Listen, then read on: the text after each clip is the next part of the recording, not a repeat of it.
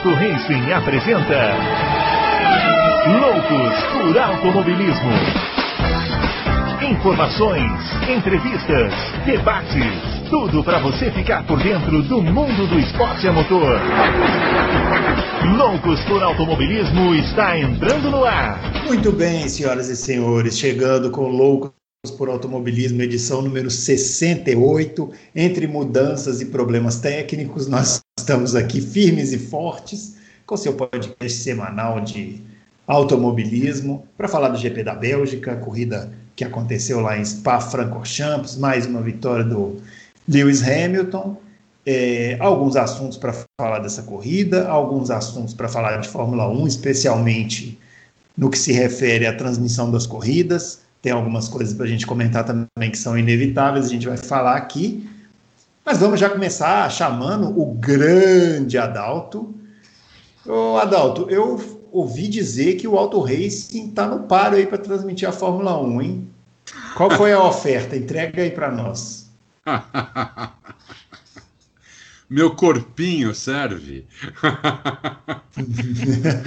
ah, grande Bruno. Não era isso que eu tinha ouvido, não. Ouvi falar que foram oito jujubas aí que o Auto Racing ofertou. A Liber está pensando, hein? Oh. Pelo menos oito caixas de jujuba, né? É. Oito caixas de jujuba e. Ah, é. Não, não sei, não sei, não sei como é que vai ficar isso. É...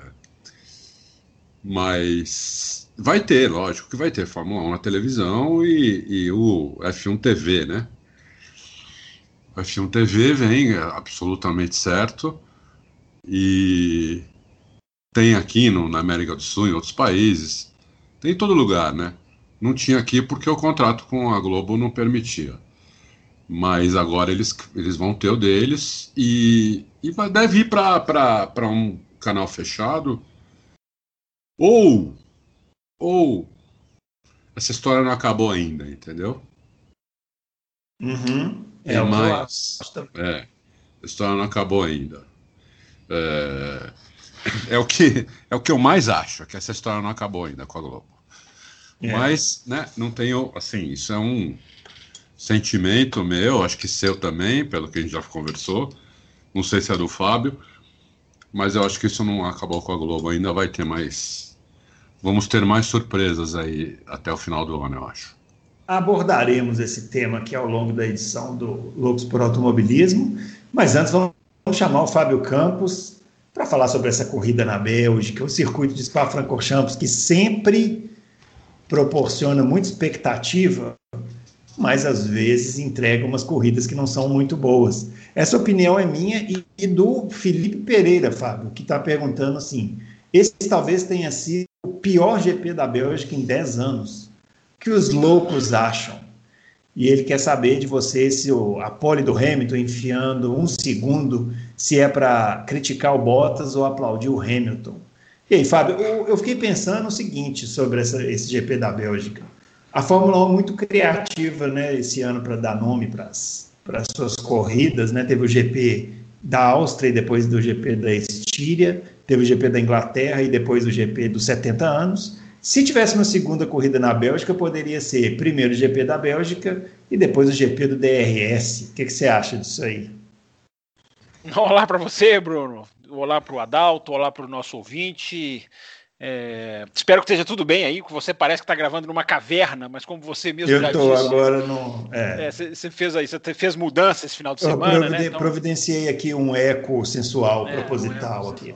Sensual, é, mas estamos te ouvindo, isso é o que importa. É, eu acho o seguinte, Bruno, é, não é a primeiro não é a pista que entrega, né? É a Fórmula 1 que consegue ou não desenvolver.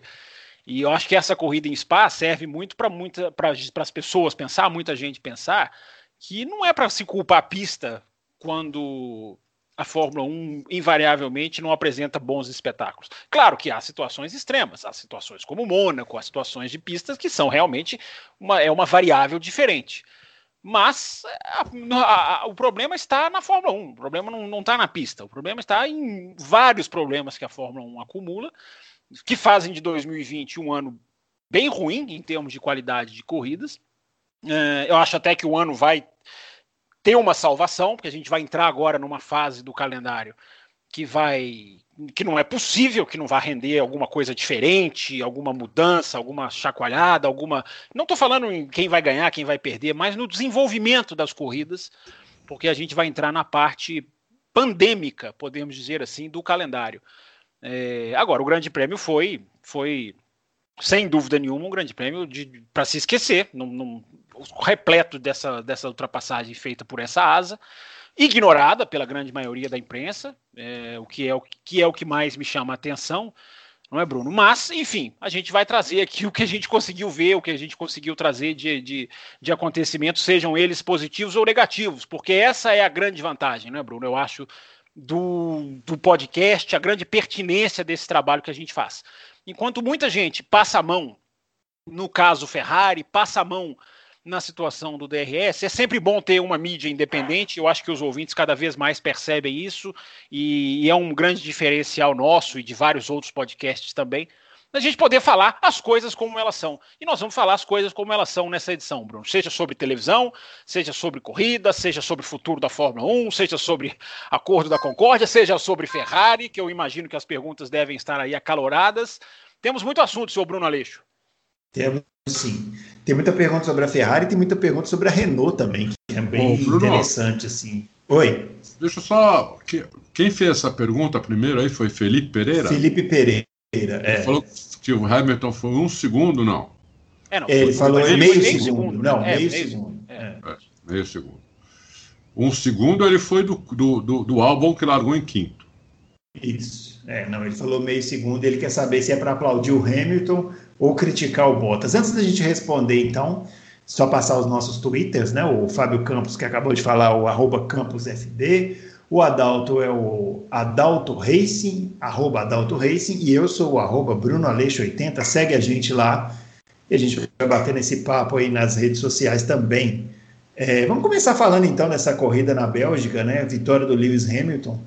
É, mas a corrida não foi das melhores e eu, eu tenho a impressão, vou chamar vocês dois agora para comentar. O Fábio já falou um pouquinho, queria que o Adalto falasse também. A Bélgica, nos últimos anos, não tem tido boas corridas, né, Adalto? O ano passado eu achei que foi boa, porque o, o Leclerc fez a pole, o Hamilton perseguiu ele a corrida toda. E se tem mais uma volta, era capaz do Hamilton ganhar, porque estava chegando. E teve, teve, e teve um, uns, uns pegas também atrás, né? Eu achei que essa corrida foi ruim, porque não porque o Hamilton abriu e ganhou a corrida, porque não teve pega a corrida. Quase não teve pega nenhum. Então, é, todo mundo com a mesma estratégia, basicamente. Só o, só o Gasly que fez uma graça, porque foi com uma estratégia diferente.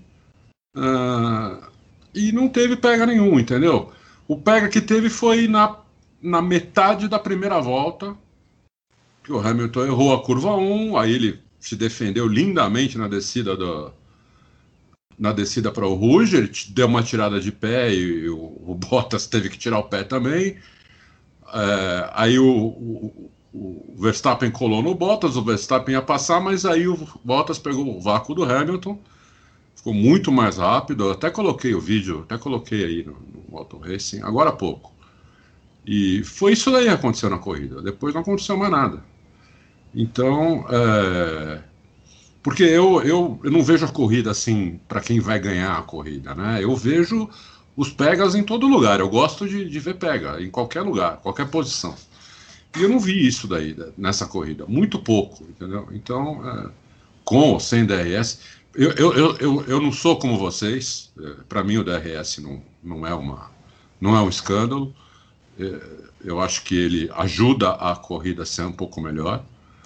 E mas não, nem o DRS adiantou, é, porque não aconteceu pega, não aconteceu nada na corrida. Não, não, eu, eu acho que não aconteceu pega justamente por causa dele. Porque a pessoa, o camarada chega e passa. Não, não tem pega. Isso não é pega. Não é o pega que a gente Não tá é falando. pega. Quando você é... tem dois carros andando mais ou menos na mesma velocidade, é, o DRS ajuda o que está atrás a passar e depois ajuda o que foi ultrapassado a passar de volta. Depende, Agora, né? Sim, se os carros estão andando mais ou menos na, a mesma coisa, é isso que acontece. Agora, é, mas se é, o carro está andando muito mais que o outro, é, o, o, aí sim, aí você pode falar, o DRS ajuda porque ele, ele, o cara ultrapassa e vai embora, e some.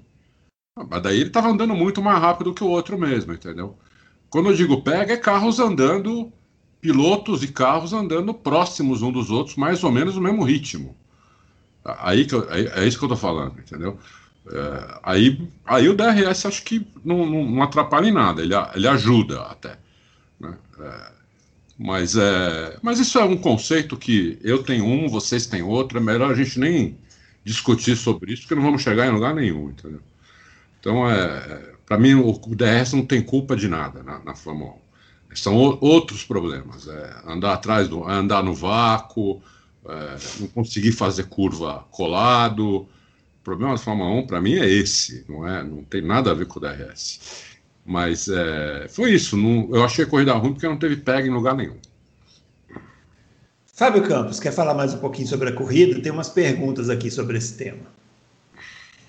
Bom, Bruno, eu acho que a gente teve né, numa corrida tão é, pobre como essa, e, e, eu acho que aí é que o DRS esbarra, o DRS empobrece. É, ele faz com que o cara abra a asa e passe sem nenhum tipo de técnica, arrojo, braço. É, e esse tipo de que a gente viu na reta principal ali, isso que, isso que não empolga ninguém, porque se ele empolgasse, se ele realmente trouxesse empolgação, não tinha por que reclamar da corrida, né? Porque a, a, as críticas não precisariam nem existir, porque foram tantas que só que aquilo não conquista, não pega ninguém, do, do, do, do mais leigo ao mais entendedor. É, o cara vai lá, abre, enfim, troca-se de posição. É uma coisa que eu tenho falado muito no Twitter. Né? Uma coisa é ultrapassagem, outra coisa é trocar de posição. E ultrapassagem ele não, não, não, gera. A gente teve duas, Bruno, nessa, nessa, nessa corrida, que eu acho que valem ser destacadas, que é muito pouco, mas duas manobras muito legais. Uma na largada, que foi na reta, no final justamente dessa reta, né? Daqui a pouco podemos chamá-la de reta do DRS, né? Porque é impressionante como todo ano, todo ano ela é afetada. Eu acho que o Spa, essa reta de Spa, é, ela é condenada pelo DRS. Eu acho que, como eu falei isso, falava isso ontem também. Uh, o Azerbaijão é uma pista destruída pelo DRS. O, a Xangai é uma pista destruída pelo DRS. A Spa ainda escapa, porque Spa tem outros lugares de ultrapassagem. Então, Spa a gente ainda vê uma coisa ou outra, dependendo do ano, enfim, dependendo da categoria. Na Fórmula 2 a gente viu ultrapassagem em vários lugares na pista. É, então o Spa ainda passa um pouco. Agora, Azerbaijão e China eu acho que são pistas absolutamente que perdem muito por causa disso. Mas a questão das duas que eu ia dizer, as duas boas que eu acho que merecem ser ressaltadas, é uma na largada, no final da reta Camel, do, na disputa do Ricardo com o Verstappen, que eu acho que a gente é, é, é, observando na câmera ali do alto, né? Foi, é, foi muito bonito, na largada mesmo, na, na, primeira volta. O Verstappen vai por fora, o Verstappen, o Ricardo vai por dentro, e o Ricardo chega a estar com o carro um pouco à frente. E o Verstappen consegue não perder a posição, freando por fora, contornando a curva lado a lado com o Ricardo. Foi um momento rápido, que talvez nem muita gente percebeu, mas muito bonito. E a outra foi a ultrapassagem do Gasly na Al Rouge. Na Rouge. Essa foi uma ultrapassagem de verdade, né? Essa foi. Isso é ultrapassagem. Ali tinha coragem, é. ali tinha técnica, ali tinha tudo isso. É, e eu acho que também merece ser, merece ser ressaltado. Essa é, do Gasly foi linda mesmo.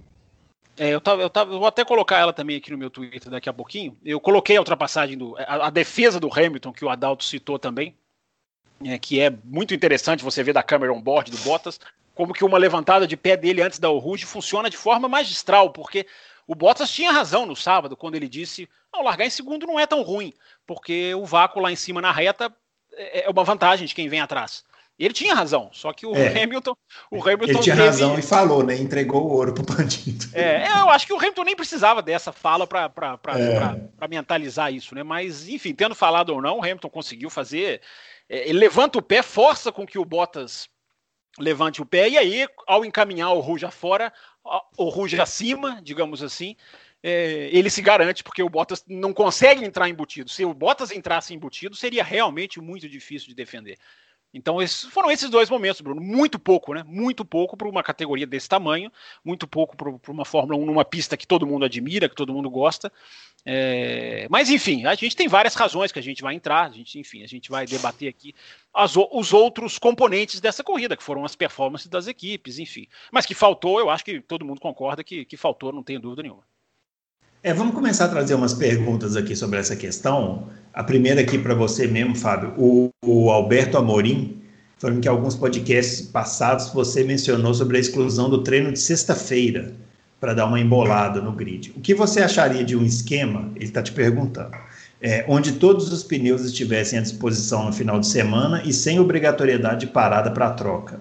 Pilotos e equipes levariam os pneus que quisessem entre os cinco, dentre os cinco compostos e escolheriam a quantidade de paradas ou até mesmo não parada. Tudo isso sem real necessidade de uma divulgação para as demais equipes. Ele tá, eu estou entendendo que ele está sugerindo uma regra mais livre aí e sem a sexta-feira, né? É, como é que é o nome dele, Bruno? Tô... Alberto Amorim. Tá, tá funcionando. A minha parte técnica aqui hoje também está com 10 é, hoje, hoje, é um pro, é, hoje é um é. programa. A técnica tá, tá meio. É, o, o Adalto também já falou que a internet está dando umas falhadas, mas nós vamos levando. É, o importante é que estamos é, conseguindo fazer, gravar é. um programa, então tá bom. É, eu acho o seguinte: a, a, ideia dele tem alguns elementos interessantes. Né? de, de, de, de para se aproveitar. Levar todos os pneus não é possível por causa de segurança. Tem pneu em certas pistas que não dá, ou, ou o pneu vai ser muito macio vai, e vai se degradar dependendo do asfalto e do calor, ou o pneu muito duro não vai conseguir ter, ter o grip nenhum. Né? Então a questão de segurança, ela, a, todas as pistas não comportam os cinco pneus. Acho que a maneira mais fácil de falar é essa. Mas o espírito que ele está falando é, é, é, é, o espírito da ideia dele pode ser sim aproveitado, refinado, alguma coisa no sentido. De, tem gente que sugere de leva os três pneus, obriga-se a usar os três durante a corrida. Tem gente que sugere isso, tem muita gente que diz isso. É, que pode ser, pode ser uma ideia que dê alguma. Não sei se eu tenho, eu ainda não cheguei a uma conclusão de se isso seria uma, uma, uma solução, mas seria alguma coisa.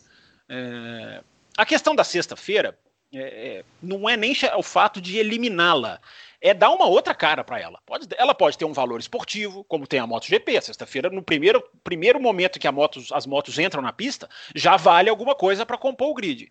É... A sexta-feira, eu não consigo me conformar com a sexta-feira não ter um treino só para os pilotos reservas. Eu acho que já, já passou da hora de chegar nesse ponto. Você teria uma atração para sexta-feira. É... Acabar com a sexta-feira seria útil esportivamente, mas não vão fazer isso porque não vão tirar três horas de exposição de patrocinadores. É, mas vão fazer uma coisa muito interessante a partir de 2022. Vão escanear o carro antes da sexta-feira. Meu amigo, você treina o que você quiser. O carro que você vai correr é o escaneado pré-treino. Então já é também uma solução interessante. Mas qualquer mexida na sexta-feira, eu acho que ajudaria. Essas sextas-feiras, do jeito que elas são, são muito pobres, são três horas de, de, de nada e, só serve para ver os carrinhos dando volta na pista. É muito pouco para uma categoria desse tamanho com essa importância. Adalto, o PHF1 está é, tá perguntando o seguinte: ele está falando, é, sabe-se que talvez a única e última alternativa a esse domínio merecido, ele coloca aqui em destaque, da Mercedes é o regulamento para 2022. Em cima disso, ele pergunta: o excesso de segurança adotado pela categoria em algum momento atrapalhou a qualidade das corridas? Está é, tá dando como exemplo o aumento de peso dos carros de 12 anos para cá. Ah, não tem dúvida que o aumento de peso dos carros é que nem acontece com a Indy, né?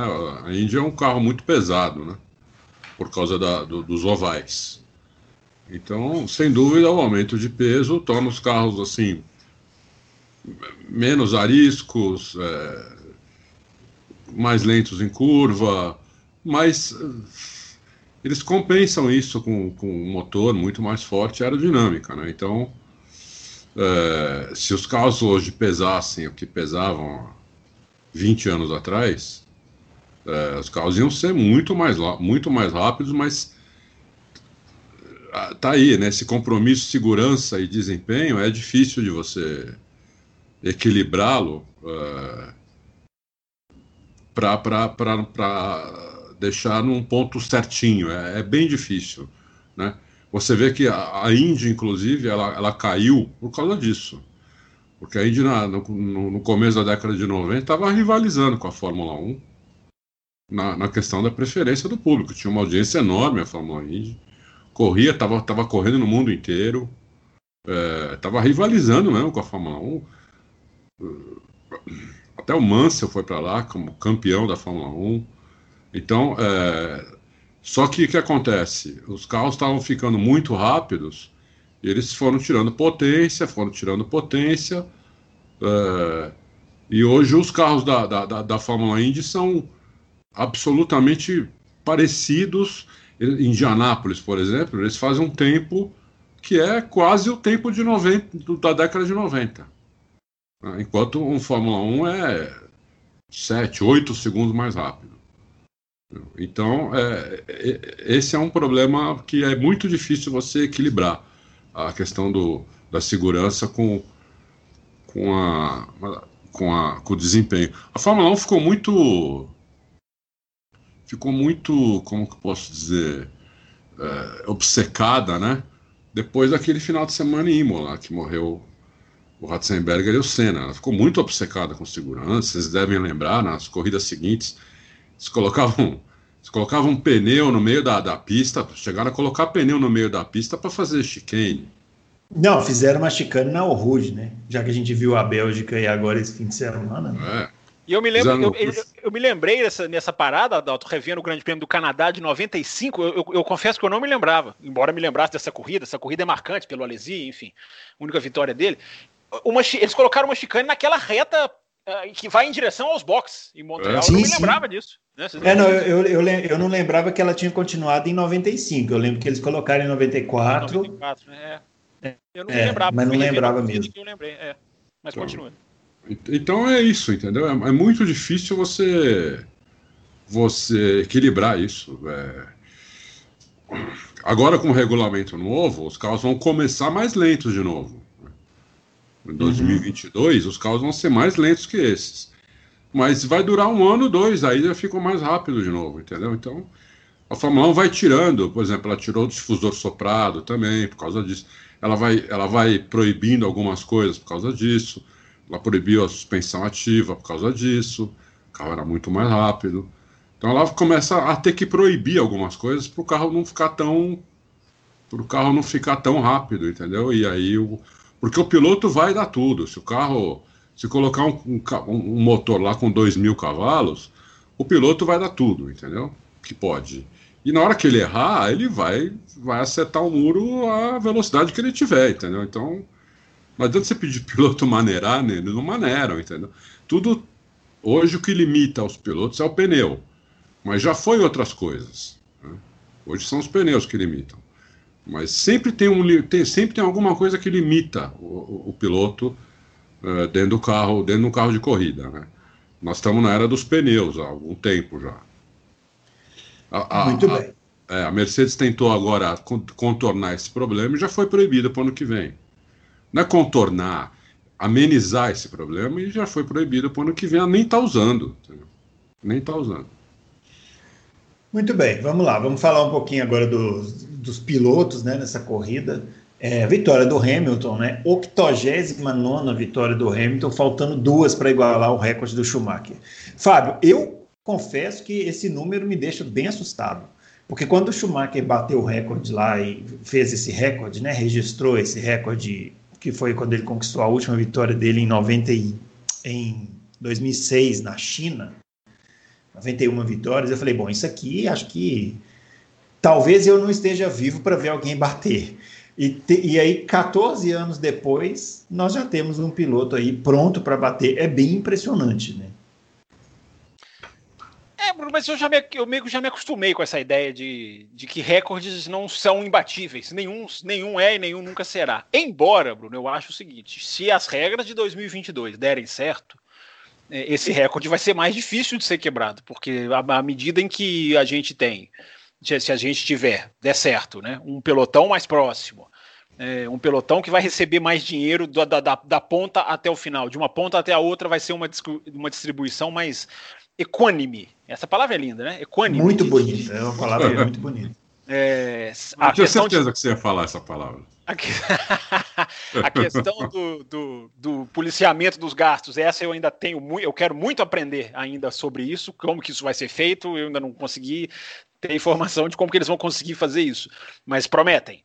E os carros que ultra... os carros feitos para ultrapassar, eu acho que se a coisa se, se nivelar mais, a gente parar de ter É, é, as eras a gente pode ter equipes dominantes. Eu acho tem gente que pergunta, né? Mas e a Mercedes para 2022? Vai todo mundo sair de um papel em branco. Só que a Mercedes tem uma estrutura tão funcional que a gente pode até dizer que eles têm sim uma vantagem, que não é uma vantagem técnica do carro, mas eles têm uma vantagem de um método, de um modus operandi, outra expressãozinha também muito muito usada, né? De um modus operandi que que, tá, que funciona tão bem que eles têm toda a estrutura para começar um projeto bem feito, começar é, a extrair de qualquer referência que esse carro ainda vai ter a melhor possível. Então, Bruno, eu acho, voltando para o Hamilton, é, eu acho que tem uma, o, o recorde está batido, né? Acabou, vai ser, vai ser, vai ser o Schumacher vai sair da primeira posição no número de vitórias. Isso aí já é absolutamente certo.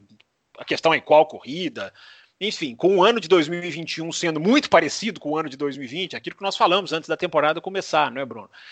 É, a questão vai ser ter sorte. Se tiver competitividade, a competitividade vai até lá na frente. Não tem. E a, a não competitividade vai até lá na frente. Pode mudar uma coisinha ou outra, enfim.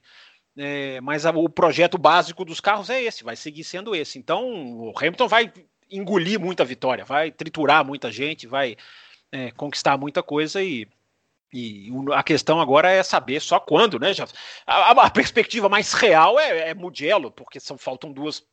Mas ele igualaria, né? 80, você falou 89, 89 são 91 89, é, é, ele igualaria. Então não seria Mugello, é, Mugello seria igualar. Seria na, vem a Rússia, não é isso depois de Mugello, se eu não estou enganado. É, aí seria então a Rússia pode é. ser o, o, o, o local da, da, da, da consagração, porque é hora da gente começar a pensar nisso, né, Bruno? Uma pista que ele não gosta, né? A Rússia, Qual né? Delas? É uma pista que o Bottas se dá bem, né? É, é uma, uma pista... pista... que o Bottas anda melhor que ele, né? É uma pista que o Bottas se dá bem, o Bottas venceu lá em 2017, enfim. É... Pode, enfim, a questão é onde? A questão vai ser onde, Bruno? Mas é só para terminar o comentário, é, a questão agora é preparar a consagração mesmo, é preparar é, é, é, é a, a, o que se, quem faz matéria, quem redige, redige texto, é, quem quer levantar material, é começar já a correr atrás, porque o, quando o fato acontecer, é, vai ser apenas o caso de, de celebrar. Agora vai acontecer, é, já é só questão de tempo. É, eu acho que vai ser legal se ele, se ele atingir, eu, eu acho que tem tudo para ele atingir, 100 vitórias. Sim, bem lembrado. Vai chegar. Independente do recorde, né? É, é. O número 100 é um número, né? É um número diferente, né? É.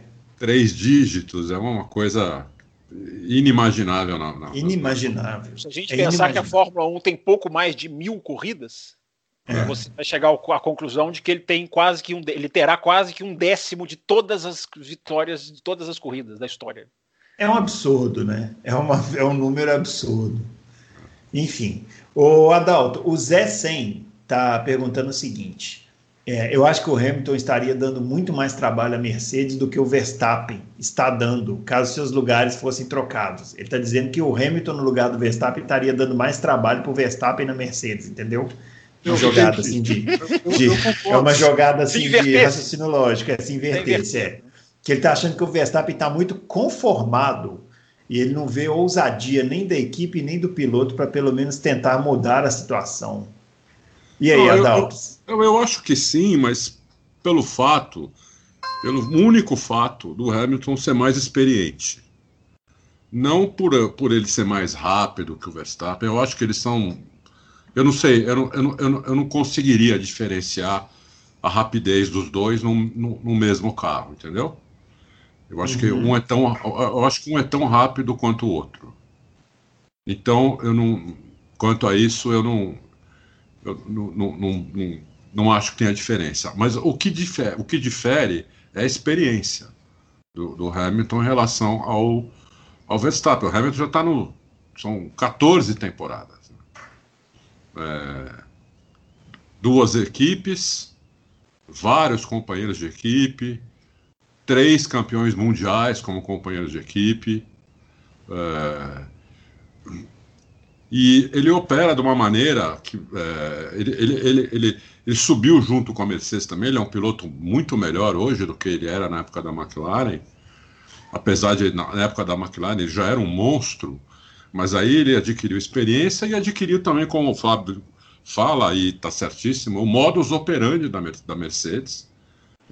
É, Então hoje o Hamilton é um cara muito inteligente, o que ele fez na, na nessa corrida, na, na primeira volta, ali, quando ele errou na primeira curva e ele se defendeu de uma maneira que eu acho que o Verstappen ainda não seria capaz, entendeu? Acho que o Verstappen ia meter o pé ali e falar, seja o que Deus quiser, lá em cima dou uma sambada para ver o que, que, vai acontecer. Né? Uh, mas o Hamilton ele já, já preveu que ia tomar, né? deu uma tirada de pé. Então isso é só um exemplo que eu estou dando dessa corrida, mas como ele opera dentro da equipe, o próprio Toto Wolff fala, o Dude fala muito isso, entendeu? Uh, eles, eles, eles têm uma integração assim uh, muito uma sintonia muito fina, entendeu? Muito fina. Então, é, por isso que eu acho que o, que o Hamilton, se ele conseguisse isso também na Red Bull, uh, eu acho que ele conseguiria, trabalhando bem com, com, com Christian Horner e com Adrian Newey, eu acho que com a experiência dele ele poderia dar mais trabalho, sim, do que do que o, do que o, do que o Verstappen dá hoje sem desmerecer nada o Verstappen. Já expliquei, é uma questão de experiência, acho. Muito bem. O Fábio Campos, o Diego Schneider, ele quer saber o seguinte: como funciona a liberação de potência extra dos motores? Como o Bota pediu na última corrida, a equipe libera algo dos boxes ou ele teria como desobedecer a equipe e liberar potência extra? Ele está perguntando isso porque teve um momento na corrida que o Bottas pediu, né, a equipe mais potência, a equipe negou, né? É, mas é, ele perguntou se poderia usar, né? É, é. Porque a, a, Fórmula 1, você lembra, Bruno, naqueles anos, no começo dos anos 2000, a Fórmula 1 tinha a chamada telemetria bilateral, né? Que a, a, equipe, a equipe fazia funções no carro via box. É, isso foi proibido. Agora, o piloto, ele muitas vezes precisa, para otimizar o que ele vai mexer, ele precisa da instrução aquilo que a gente já discutiu aqui várias vezes, né? Instrução, engenheiros, rádio, piloto versus tecnologia. A gente já discutiu isso aqui várias vezes. É, então, é, a questão ali é qual a melhor combinação para se extrair? É o piloto que faz o volante, ele, por isso que o volante tem ali é, é, vários botões, botões que você. É, botões giratórios que faz combinação. Eles estavam explicando isso na sexta-feira na TV inglesa, né? É, como que você tem vários dos, dos volantes tem três chaves embaixo e são chavinhas mesmo, de você girar e você coloca nos, nos pontinhos certos. E o Anthony Davidson, que é inclusive piloto de testes da Mercedes, piloto de simulador, né? Piloto de testes não, piloto de simulador, é, ele estava explicando que aquilo ali funciona por combinação. Então não adianta você girar só uma, você tem que alinhar uma com a outra com a outra. É o tal do, por exemplo, lembrando aqui de cabeça, aquele é, G-Yellow 5 da McLaren, G-Yellow alguma coisa. Por quê? Porque é uma combinação, cada, cada, cada uma das palavras representa alguma coisa. Então eu acho que ali foi isso. Ele pediu uma. Não que ele pediu para me deem aí do box, é, ele conversou com o engenheiro sobre a possibilidade dele aplicar. E o engenheiro disse que não, né? Com aquelas é, quando eu digo que a gente tem muita coisa para discutir, não é, Bruno? E é bom, bom ter podcast independente, sem rabo preso nessas horas, porque essa é mais uma delas, né? O piloto pede para usar potência e aí vem aquela frase tão bonita do engenheiro. Não, mas nós combinamos de não usar um contra o outro. É, e parece que não combinaram, porque a resposta do Bottas é direta. Não, eu nunca ouvi falar disso. O uhum. Bottas responde literalmente a tradução ao pé da letra do rádio, que é até transcrito na tela, é eu nunca ouvi falar isso. Então, é mais uma daquelas situações. Mas como a pergunta foi sobre a parte técnica, é, não, é o piloto mesmo que, que, que, que despeja do volante. Despejava, a gente pode falar do passado agora, porque acabou. Na Itália já não faz mais isso. É um é. mapeamento de motor para o final de semana inteiro. É o famoso modo festa. Isso ele, isso. ele, ia usar o modo festa por uma volta para tentar passar o Hamilton. Isso. É isso aí. Tentar se o aproximar, Adalto, né? Ele estava longe. É, Duas perguntas aqui para você. Ó. O Paulo Ferreira é, quer saber o que o Mate tem falado sobre o desempenho futuro da equipe Mercedes após o banimento do modo festa.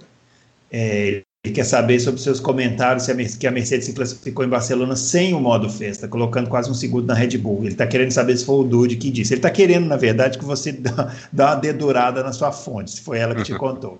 E o Bruno Alves, ele quer saber qual a perda em HP da Mercedes com o novo mapeamento a partir de Monza em classificação. Bom, uh, pelo que o Dude me falou, a Mercedes tem 20, em modo de corrida, modo normal de corrida, a Mercedes tem uns 20, mais ou menos 20 cavalos a mais que a Honda. E em classificação sobe para 30. É, porque a, a Honda também tem um modo de classificação. Ele não me falou quantos cavalos a Mercedes ganha. Ele falou só que sobe para 30 cavalos a diferença. Então, o, modo de classificação da Mercedes é 10 cavalos a mais do que o modo de classificação da Honda. Então, teoricamente, vai aproximar. 10 cavalos não é muita coisa, é pouca coisa, mas é alguma coisa. 20, ter 20 cavalos a mais ou 30 cavalos a mais tem uma diferença. Então, vai aproximar. O Toto Wolff vem falando aí que, ah, por causa disso, eles vão poder usar uma potência um pouco mais alta na, na corrida. Por quê? Esse modo de classificação realmente esguela, esguela o motor totalmente. Né? É, é como se você aumentasse o giro do, do, do motor do seu carro em, em, mil, mil, em mil giros em cada marcha, antes de trocar a marcha. Você imagina você fazer isso durante, é, sei lá, 15 minutos, o motor sai pelo capô. Entendeu?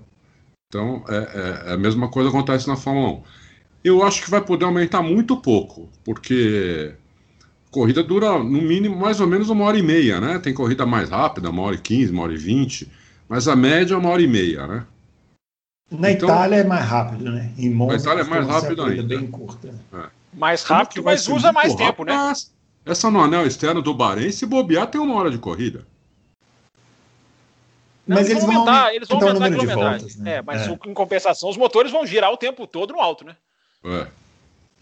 Então, é, eu acho que eles, eles talvez consigam alguma coisinha aí, aumentar um pouquinho a potência na, na corrida, mas eu acho que vai ser, a minha opinião, ele não me falou, a minha opinião é que eu acho que vai ser irrelevante o que eles, o que eles vão conseguir aumentar é, para deixar um mapeamento só, né?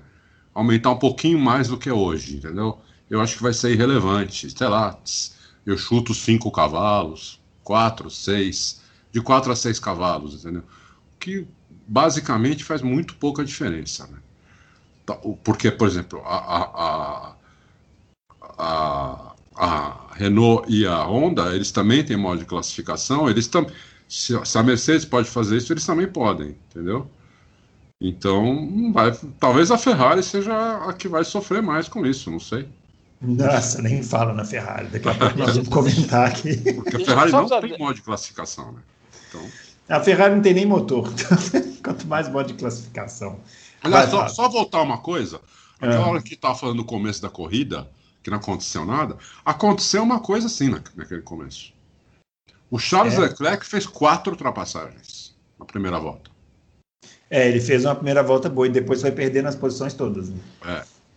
Ele fez uma super primeira volta. Ele largou em décimo segundo, ele passou em oitavo. Depois ele teve problema, foi ficando, né? E a Ferrari também conseguiu fazer uma, uma estratégia meio furada e acabou chegando lá atrás.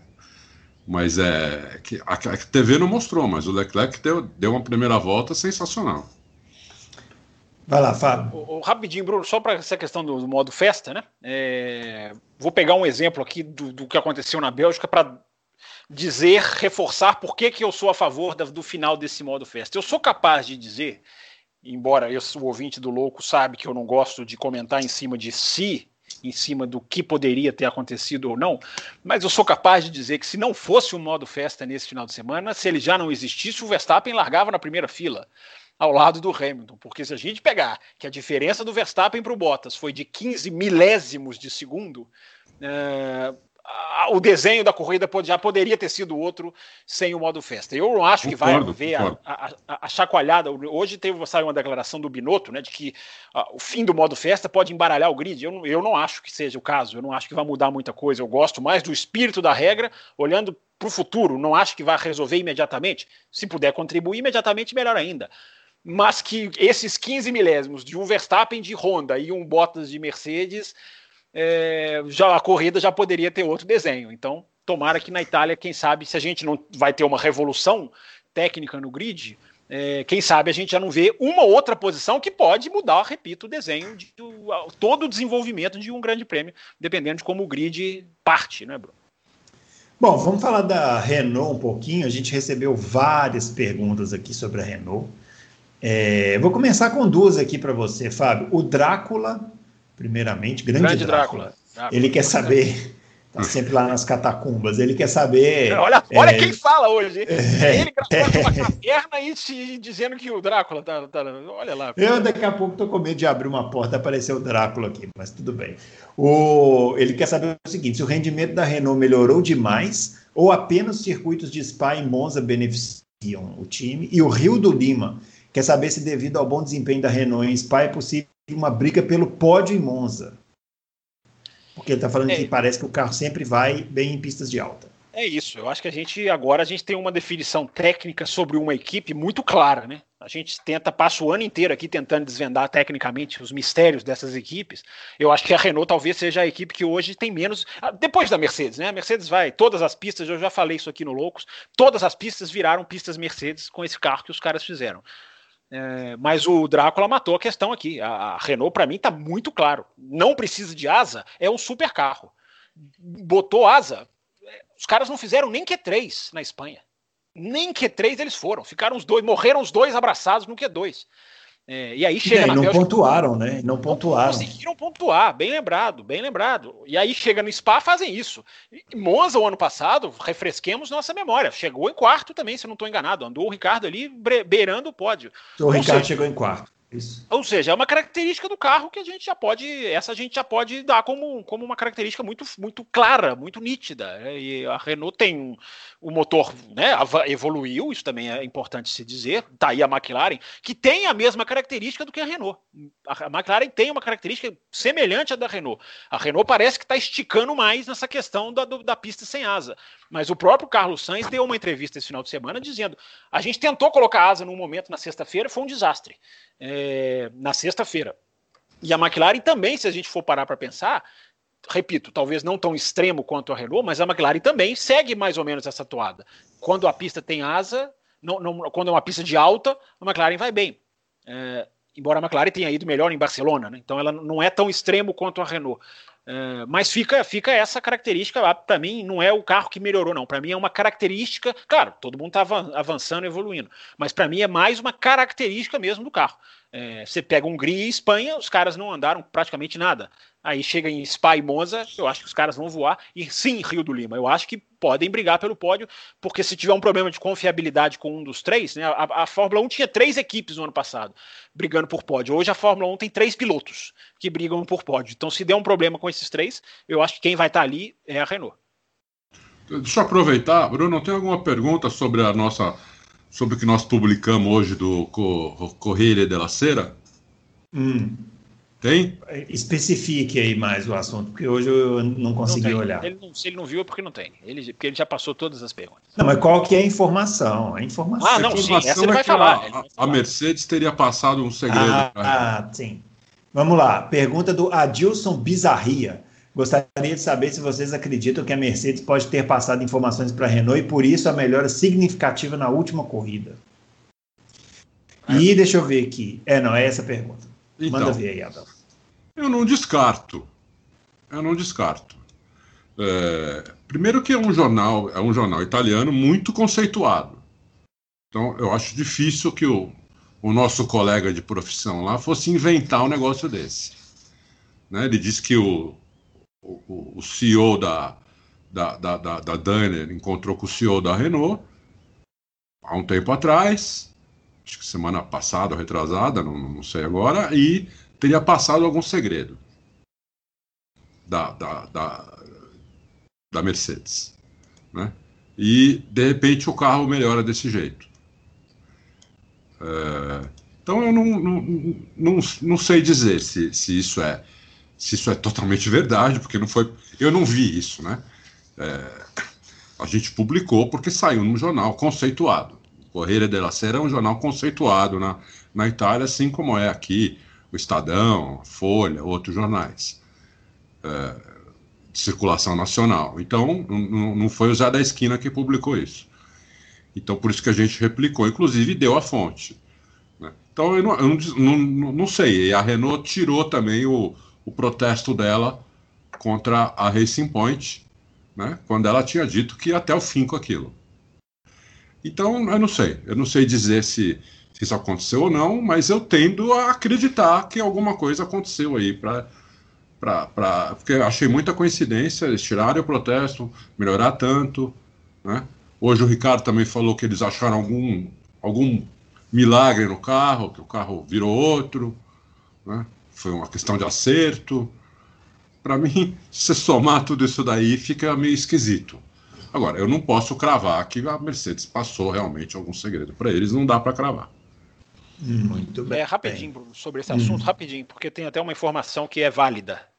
É, eu acho que sem trocar o motor é muito. Parece uma coisa muito amadora, né? Tipo, faça isso aí com o seu motor, que é diferente do meu, e você vai ganhar não sei quanto. Se fosse assim, não, vem um outro motor que aí terá uma informação que aí influenciou na mudança do motor é uma coisa. Agora, ou oh, aqui, semana que vem, quando você chegar na pista, aciona lá o seu, o seu motor assim, eu acho muito. Eu, eu acho muito improvável. Agora, uma informação: a Mercedes tem 5% das ações da Renault. Só isso. Muito bem, é, bom, é uma boa informação. É.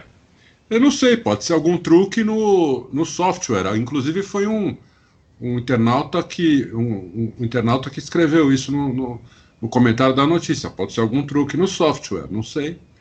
De repente, vamos ver. Mas que foi estranho foi. Muito Mas bem. que é improvável o... também é, como o Fábio falou, no mesmo motor, não sei o quê. Não, não, não dá para cravar. para mim, não dá para cravar. Última pergunta aqui o, sobre esse tema. Última, Leandro, ah, bom, ah, bom, você não me assusta. O, o Leandro Alves é, ele quer saber, depois do desempenho da Renault e ela ser ciente de que em trechos mais sinuosos não andam tão bem quanto Mercedes e Red Bull, é possível que eles consigam melhorar essa parte do carro e comecem a incomodar a Red Bull com mais frequência? E aí, Fábio?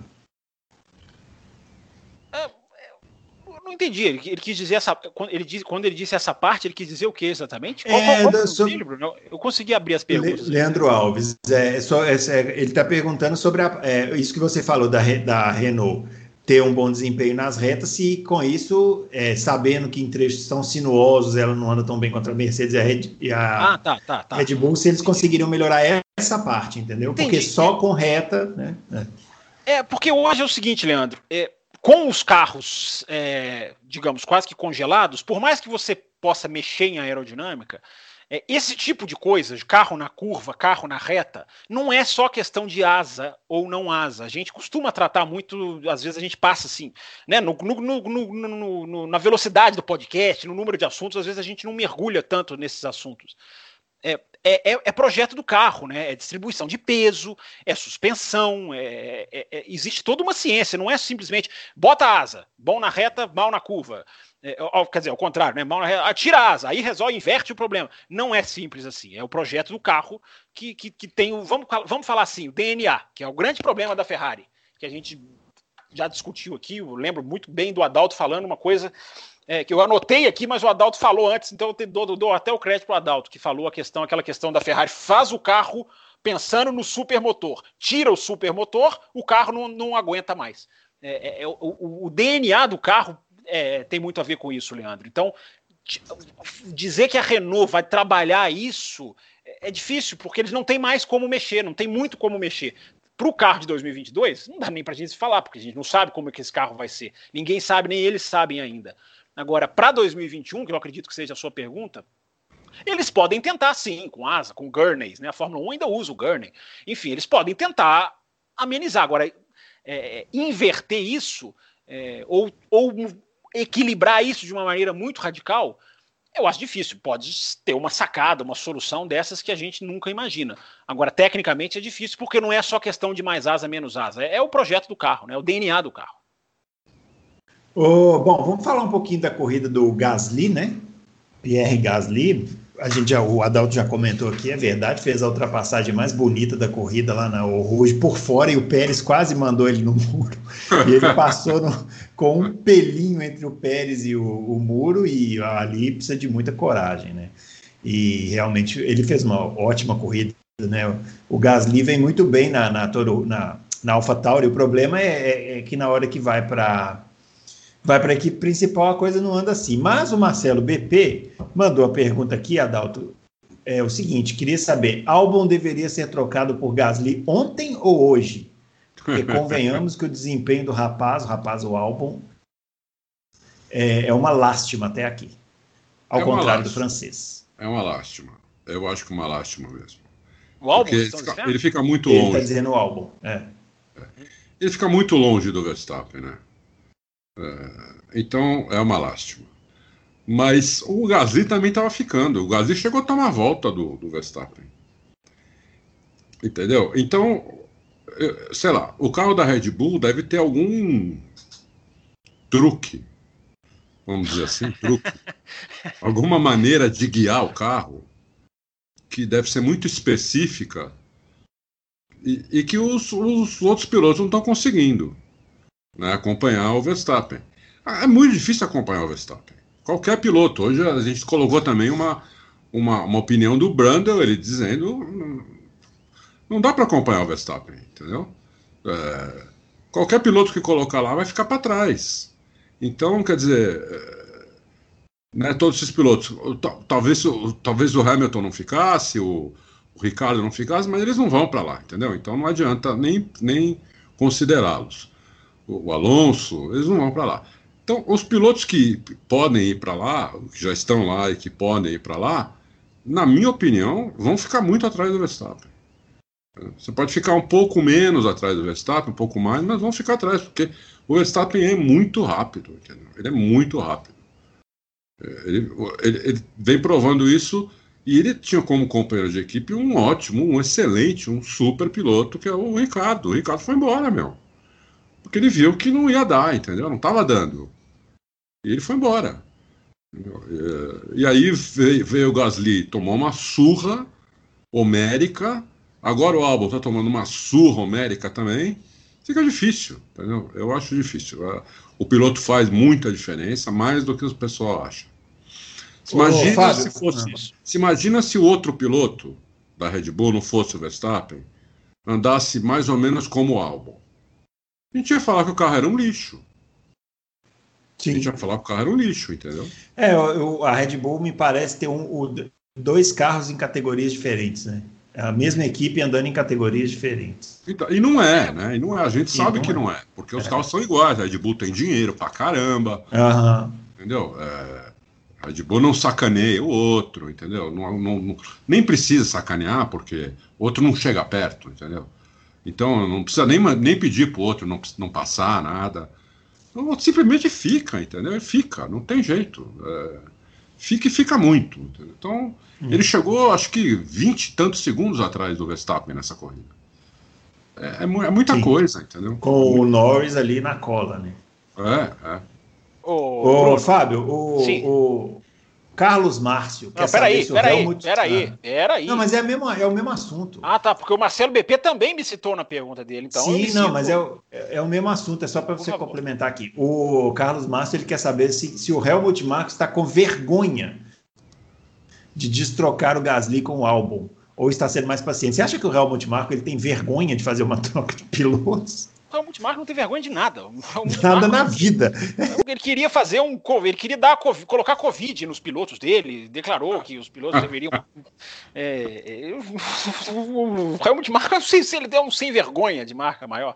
Mas, falando sério, gente, é, a gente. É, o Marcelo BP, obrigado por ter também citado aqui na pergunta, então quando me citam, eu respondo. O âncora não, não o âncora não pode, não, que não me esqueça. É, mas falando ah, sério. Falar, é vou sério, começar agora. a trazer cartãozinho aqui, soltar cartão amarelo. Cartão amarelo, cartão né? Cartão ah, eu não vou terminar. Eu não vou chegar ao final de nenhum programa é. se a gente implementar cartão aqui. É, mas eu acho o seguinte, gente. A gente tem. Eu acho um absurdo. O Marcelo BP não vai gostar da minha resposta. Eu acho um absurdo pedir para trocar de novo. É, não tem por que trocar de novo.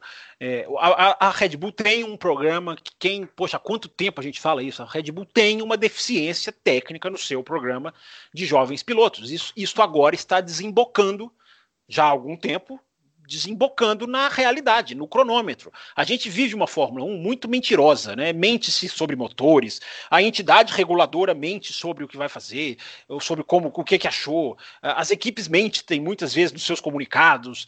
É, é, a Fórmula 1 ela é uma, uma, uma, entidade mentirosa como um todo. Só que o cronômetro não mente. O cronômetro não mente. O cronômetro ele fala a verdade. A gente testemunha Bottas versus Hamilton. É a realidade que a gente assiste. É, é, quando bota os caras para acelerar, é, o cronômetro não mente. Essa questão de, de de o carro é ruim ou o piloto é bom, isso é um dos grandes mistérios da humanidade. É muito maior do que quem nasceu primeiro, o ovo ou a galinha, porque a gente não tem como saber. E é uma pergunta intrigante. A gente pode revirar na cama e não conseguir dormir. Mas é difícil demais da gente saber quanto é o Verstappen que está puxando, o quanto o carro talvez seja ruim. Agora, o que é muito claro isso não precisa se revirar na cama, é a diferença do Verstappen para o outro material humano que a Red Bull tem, seja ele Daniel Kivet, Dani Kivet, seja Alex Albon, seja Pierre Gasly. Eles estão muito abaixo, então o cronômetro vai mostrar isso. Não é questão aqui de. Né, tem gente que fala, né? Nossa, mas é, o que, que acontece com a segunda cadeira da Red Bull? Não acontece nada. Simplesmente os caras têm uma limitação. É a limitação que eles mostraram nas categorias de base. As pessoas falam, nossa, mas o que, que está acontecendo? Como se fossem super geniais que de repente mergulhassem para baixo. Não são. São pilotos bons uh, que, quando colocados diante de, de, geniais, não vão ganhar. Não tem como o bom ganhar do genial. Ganha um final de semana aqui, outro ali. Mas hum, o cronômetro fala a verdade. E a verdade é que o álbum está muito abaixo do Verstappen. O Gasly está muito abaixo. Não adianta. Por que, por que promover o Gasly agora? A gente já viu o que, que o Gasly é. Antes do Gasly pilotar a primeira corrida pela Red Bull, a gente já falava aqui no Loucos. Não sei se todos concordavam, mas enfim, é, eu falava aqui no Loucos. Não é para isso tudo. Não, não é, jamais seria a escolha que eu faria, porque nunca mostrou nada. É, tudo bem, tem o Ricardo, que nunca mostrou muita coisa, mas e que virou um leão na Fórmula 1, virou mesmo. É, o Ricardo dava conta. O Ricardo dava conta. Para mim, o Ricardo saiu da Red Bull mais por um mimo dele do que por qualquer outra coisa. Eu não enxergo a Red Bull tendo prejudicado o Ricardo em termos técnicos, eu não tenho nenhuma informação que comprova isso. Para mim, o Ricardo quis sair porque sentiu que não era privilegiado ou tem alguma coisa lá dentro que a gente não sabe o que aconteceu. Agora, o Ricardo dava conta. O Ricardo dava conta do recado. Isso a gente. O Ricardo, olha que frase legal. O Ricardo dava conta do recado. É, uhum. E os outros não dão. É por Mas o Ricardo é um piloto fora da curva também. Sem entendeu? dúvida, sem dúvida, sem dúvida. Ah. E os outros não são. Eu acho que essa é, é, é. é. esse é o X da questão. Então, para mim, gente, eu sempre uso a palavra refém. A Red Bull é refém, ela tem que parar de ser refém, ela tem que redesenhar o seu projeto e, enquanto isso, pôr alguém ali que represente a segunda cadeira de forma muito mais. Porque a, a Red Bull está morrendo nas disputas de construtores. Esse ano não, né? Porque a Ferrari despencou, então vai ficar mais fácil. Mas dois pilotos, ah, ninguém, o Huckenberg não fará frente ao Verstappen. Talvez não faça mesmo, mas certamente faria bons pontos, faria, seria muito mais regular a Red Bull tem que. Estou citando o Huckenberg aqui porque é um que veio na minha cabeça, mas a Red Bull poderia, teria que quebrar se ela quiser pensar como equipe com dois carros minimamente competitivos. Agora, se quiser pensar como equipe que quer ter o primeiro pilotinho e o segundo pilotinho, é isso aí, segue com isso aí. Eu concordo com o Fábio. Concordo com o Fábio. Na própria Fórmula, na própria, na própria Fórmula 1, já, já falei do Russell, que eles tinham que tirar da Mercedes. Não é da Mercedes, é do Toto Wolff, né? O Lúcio é um piloto cujo que o, o empresário dele é o Toto Wolff. Não sei se ele é um piloto Mercedes. Não, mas ele é contratado pela Mercedes. É contratado pela Mercedes? O então Ocon, então, o Ocon é que é só empresariado. Agora, né? Cortou com a Mercedes e ficou empresariado pelo Toto Wolff. É.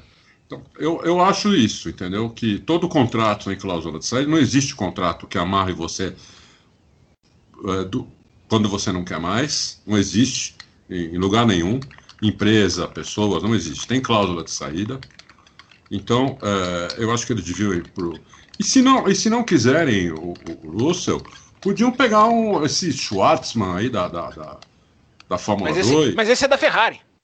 É, também, é da Ferrari, eu sei. Esse é da Ferrari. Mas é isso que eu tô falando, mas eles têm grana para chegar no cara e falar: olha, você vai sentar no carro aqui e eu vou pagar X para você. Quanto custa para você sair da onde você tá? Entendeu? Quanto custa para você se livrar desse contrato? O que, ah, precisa acontecer? Multas devem ser muito grandes, Adalto. Essas multas. Pra, pra essas, essas, eu entendo o que você está falando, mas para essas grandes montadoras bancarem carreiras de pilotos, elas devem ter multas milionárias. Eu, eu vou para você continuar, eu vou te devolver com uma pergunta. Por que não atacar os free agents? Né? Por que não vai num, num Huckenberg, num Pérez? Você já pensou a Red Bull trazendo um Pérez? Quantos pontos esse cara não podia trazer para a Red Bull? Mas enfim, complementa aí o que você estava dizendo. Não, eu não sei não. Eu, eu não sei não. Para mim, assim, eu não acho que o álbum seja muito pior que o muito pior que o que o Pérez ou que o ou que o Huckenberg. Ah, eu gosto muito dos dois, inclusive, do Pérez e do Huckenberg. Eu gosto, principalmente do Huck, gosto muito dele, até como pessoa. Mas eu não sei se eles iam fazer muito melhor que o álbum, entendeu? É, porque o outro é muito bom. O outro é, é genial. Entendeu? Então o outro anda o, o 100% do carro. Sim, sim. Mas é. pensando no Mundial de Construtores, você não acha que eles seriam muito mais úteis? Eu acho que sim, eu acho que eles seriam mais úteis. Mas acho que se a Red Bull fosse fazer isso, fosse pensar fora da casinha, se fosse eu, no caso, para pensar fora da casinha, eu ia ir com, com, com, grana que eu tenho, com estrutura. Ah, você teria trazido Alonso, tenho certeza. Você, é, entendeu? Você não faria de do Alonso, entendeu? Não ia atrás de, de, de eu ia atrás Sim. do Alonso. Falei, você vai voltar aqui, entendeu? E, e, é o seguinte, aqui não, não vai ter primeiro piloto. Chegar no Verstappen e falar, não vai ter primeiro piloto, é você e o Alonso. Poxa, que, que, que, vontade de ver uma Adalto Racing na Fórmula 1, hein? É, cada um faz seu não, é Campos, não é Campos Racing que está na Fórmula 2, é. tinha que ter Adalto é. Racing na Fórmula 2. É. Eu, eu mas eu, eu, eu só, eu só acho, eu só acho o seguinte, eh, dessas sugestões aí que vocês deram, na minha visão, é o seguinte. É, o álbum hoje ele está ele, ele tá variando entre quinta, sétima e oitava posições nas corridas, né?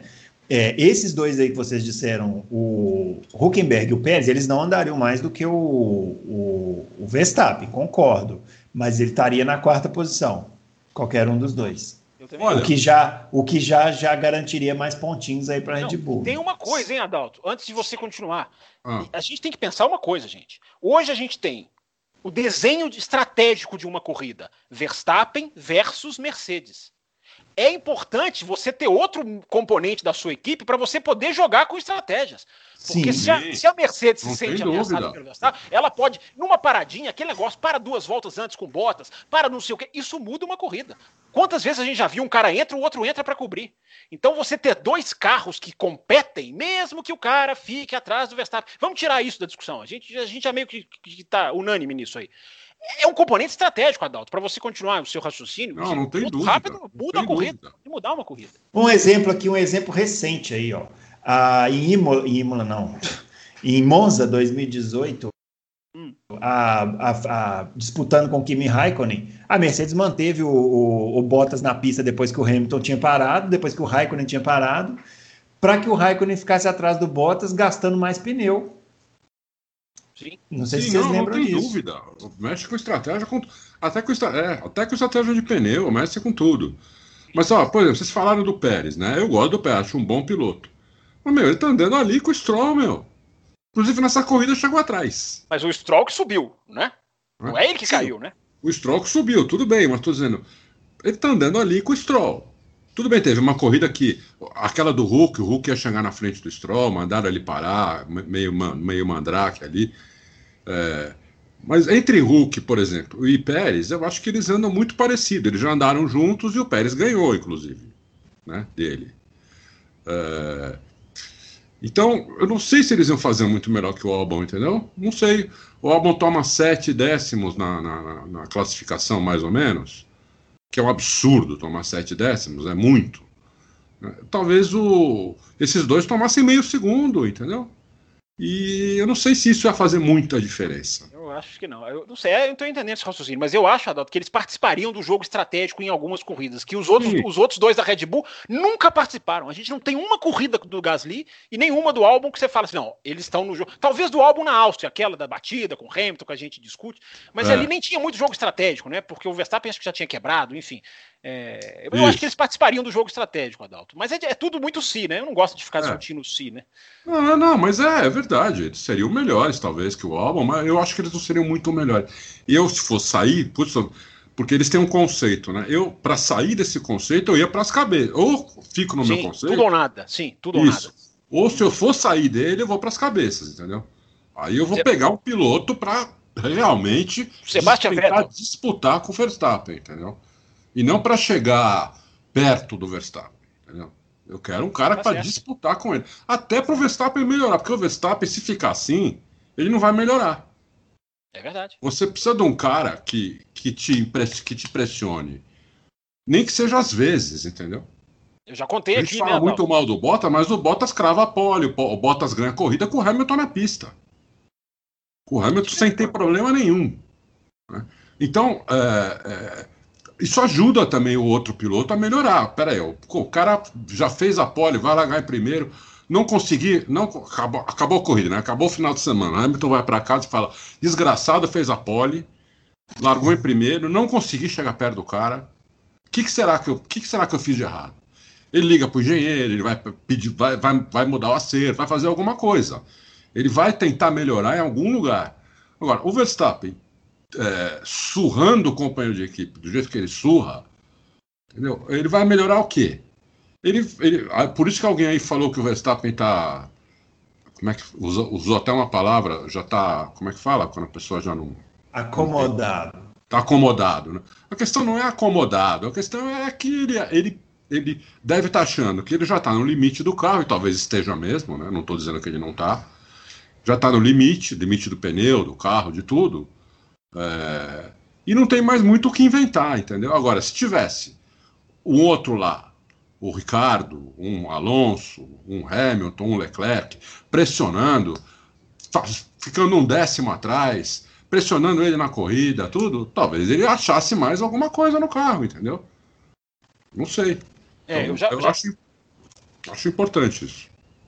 É, desculpa, achei que você tivesse terminado. É, Não, eu, eu, eu já contei aqui.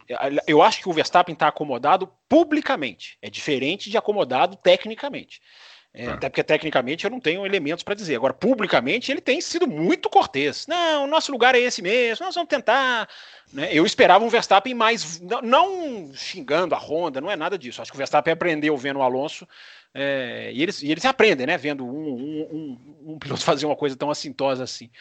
É, mas eu acho que ele está muito. é, não sei, eu espero que internamente ele esteja. Gente, pô, não, tô aqui para ficar para andar em terceiro. Eu espero que ele esteja fazendo isso. É, mas não sei. Agora, essa questão que você falou, Adalto, do, do- de um piloto se forçar, é tão real que eu vou até contar um caso de novo que eu já contei aqui, mas tem sempre os novos ouvintes, né? Gente que, estão, que vai chegando.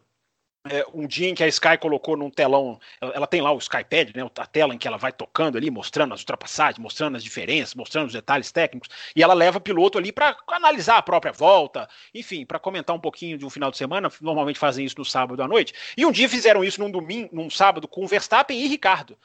É, e o Ricardo já na Renault. E o Verstappen, isso foi no ano passado. E aí a risaiada correu solta, né? O Verstappen, o Ricardo, ninguém consegue parar de rir do lado dele, ele não para de É. rir hora nenhuma. É, e eles estavam num clima todo de brincadeira e, o- e e e o o Ricardo virou rindo pro Verstappen e falou assim: Você sente a minha falta, não sente? Pode falar que você sente a minha falta. Igual o Carlos Sainz fez isso com, com o Lando Norris na, na entrevista, não sei se foi na, na Espanha ou na Bélgica agora, virou no meio da entrevista coletiva e falou: Você vai sentir minha falta quando eu for embora. Um- um- eles brincam uns com os outros dessa maneira. E tava todo mundo rindo. Eu, eu achei que o Verstappen, todo mundo achou que o Verstappen fosse responder rindo, e o Verstappen de repente levou a conversa pro lado sério.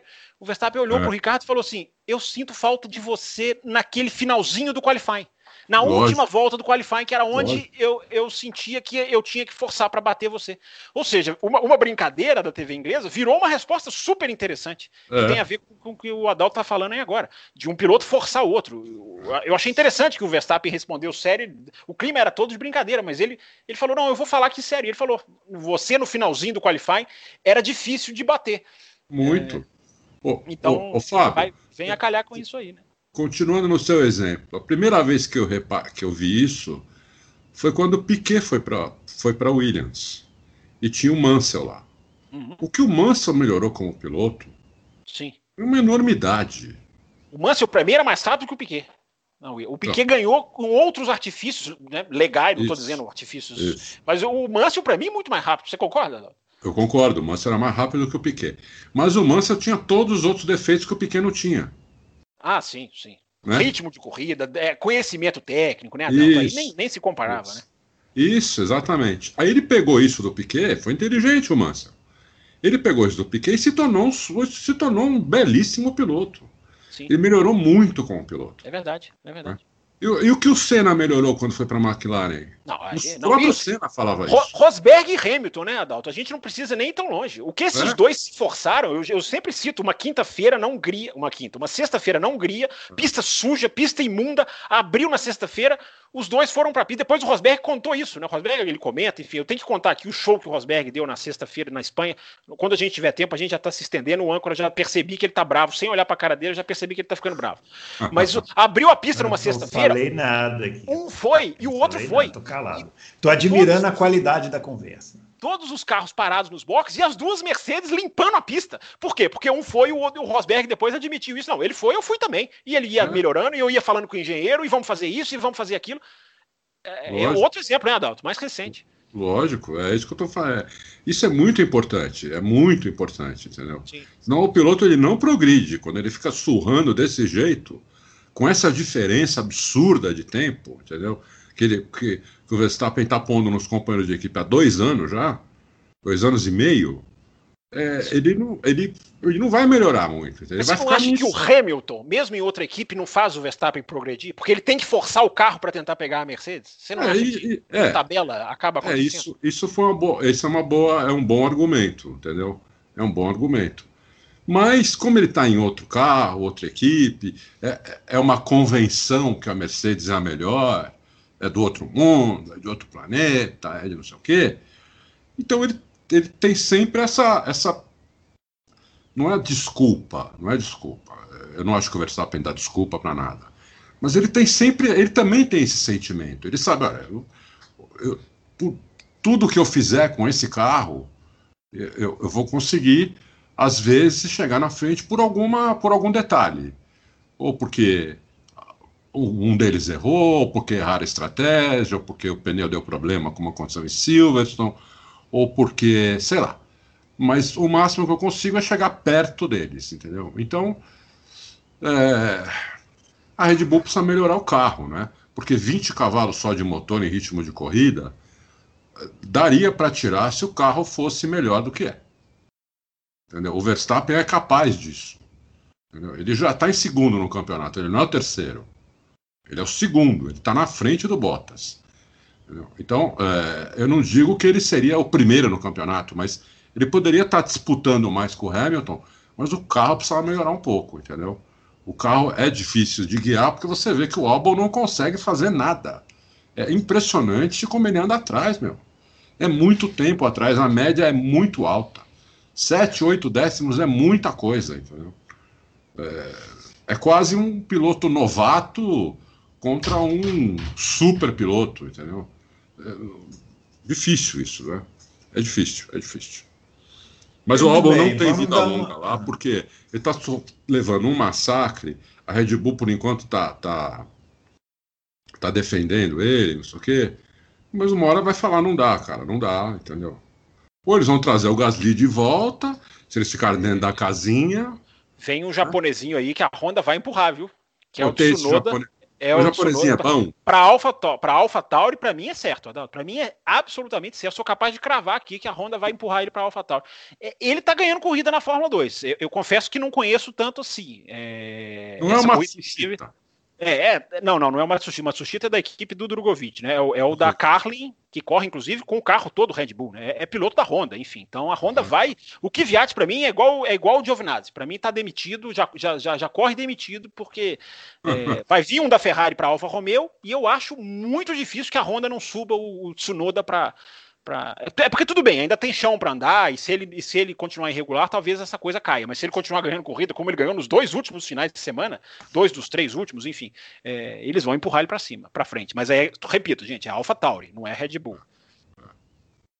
Bom, é isso aí. Muito bem, senhores, vamos lá. v- vamos acelerar. Rapidinho, Ah. como o senhor ficou Hum. muito tempo calado, só, só afirma se o senhor concorda na questão do Mansell com o Piquet, que a sua opinião é válida sempre nessas questões. Que o Mansell era mais rápido que o Piquet? Sim. É isso, concordo, concordo sim. Mas, é, como vocês dois muito bem lembraram, e é bom a gente falar e deixar isso bem claro, ser mais rápido não quer dizer que é melhor, né? É. É só que é mais rápido, né? Então, bom, é, Tanto- vamos, é, no começo do programa eu falei, eu acho que o Verstappen é tão rápido quanto o Hamilton, Mas como piloto, o Hamilton ainda é melhor por causa da experiência dele. Tem outros recursos, né? Eu, vamos, eu, eu citei o Alesi. O Alesi era um exemplo disso. Rápido, é, porém. É, Muito rápido, péssimo piloto.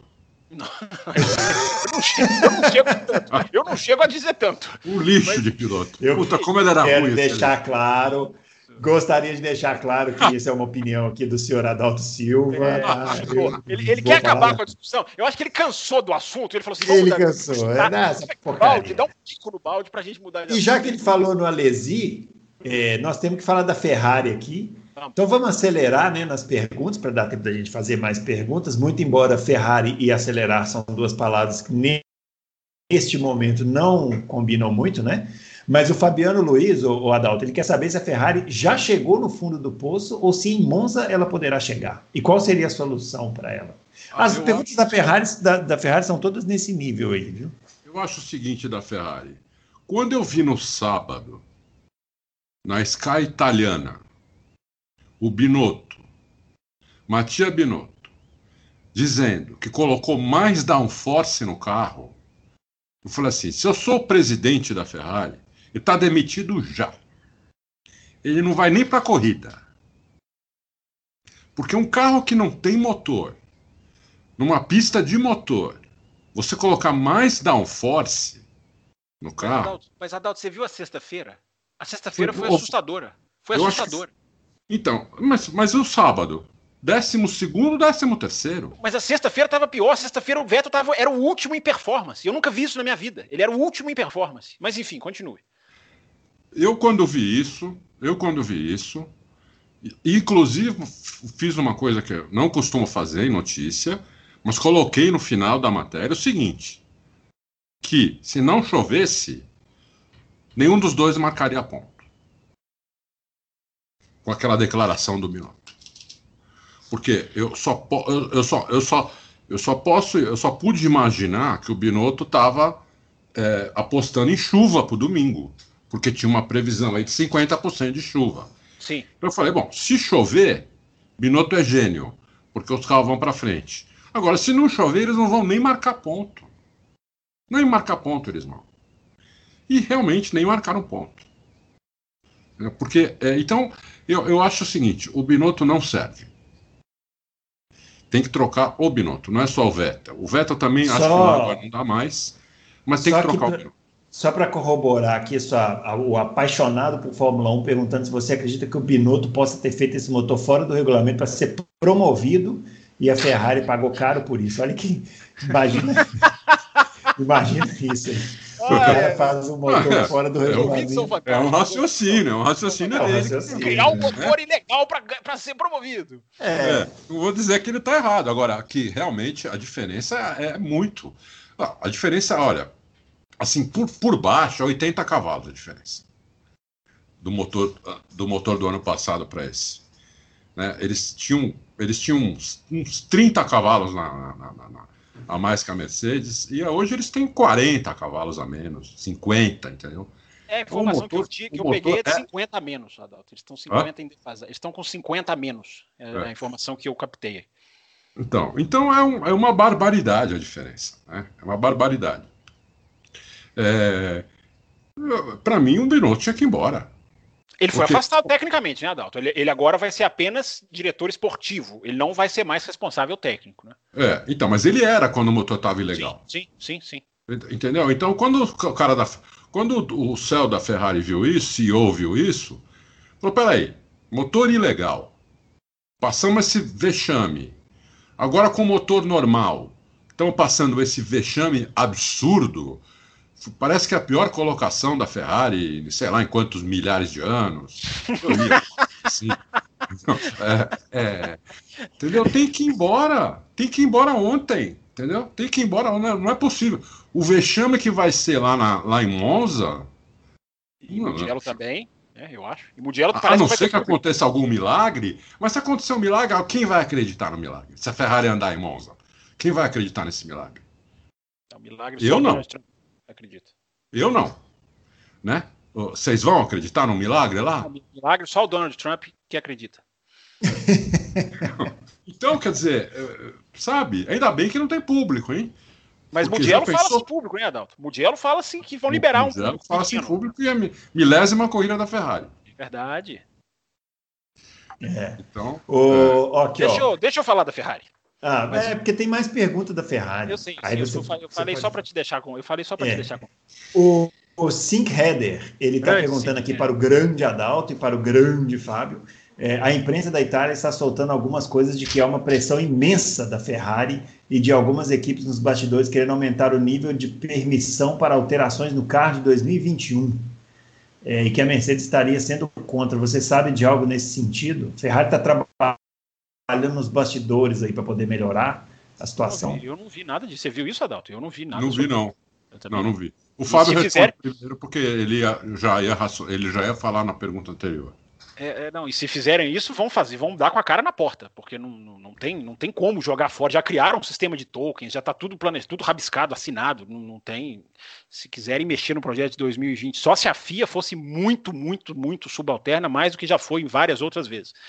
É, mas você quer. Tem mais? Eu te interrompi, Bruno? Ou, ou posso continuar aqui? Ou, ou, você ia trazer mais alguma outra? Não, manda ver.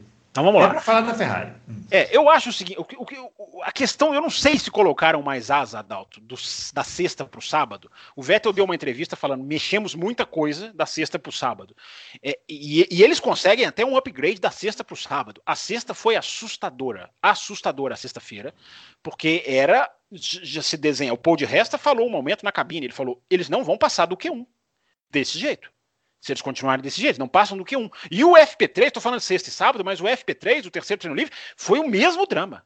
Foi um drama parecido. Eles mexeram no carro de sexta para o sábado, né? Porque o carro da, do sábado é diferente do carro da sexta, né?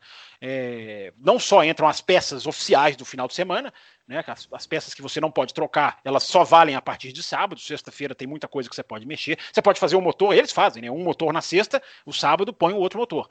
É, claro que do ciclo, né? Dos quatro motores. Sim, sim, é, sim. Sempre, sempre lembrando. E aí também os, os, simuladores no sábado trabalham. Né? Quantas vezes o Ocon na, na, Mercedes só chegava na pista no sábado de manhã? Por quê? Porque trabalhava a noite toda no, no, no, no pós-sexta-feira. Aquela resposta que nós do, do ouvinte sobre né, por que, que a sexta-feira atrapalha tudo que acontece entre a sexta e o sábado. É, mas a situação era assustadora. Adalto, você, eu, eu, tenho, eu trouxe um dado aqui, eu anotei, eu, eu sei que você também fica muito ligado nesses dados. Spa-Francorchamps, gente, é uma pista em que os três setores são muito interessantes de você analisar separadamente. Na Fórmula 1 atual, analisar os três setores é uma coisa quase que um pré-requisito né, para nós jornalistas.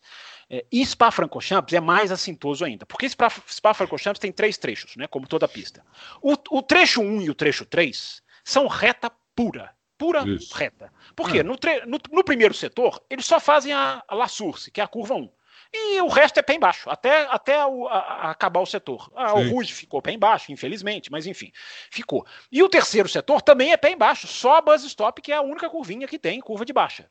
Isso. Ou seja, o setor 2 é o setor das curvas de Spa-Francorchamps. É o setor onde. É, é, é, é, o setor que se diferencia. É o menor setor. É o menor é. setor. Se, se você somar os outros dois, eles dão dois terços da pista. Uhum. É, Bruno Aleixo e Adalto Silva.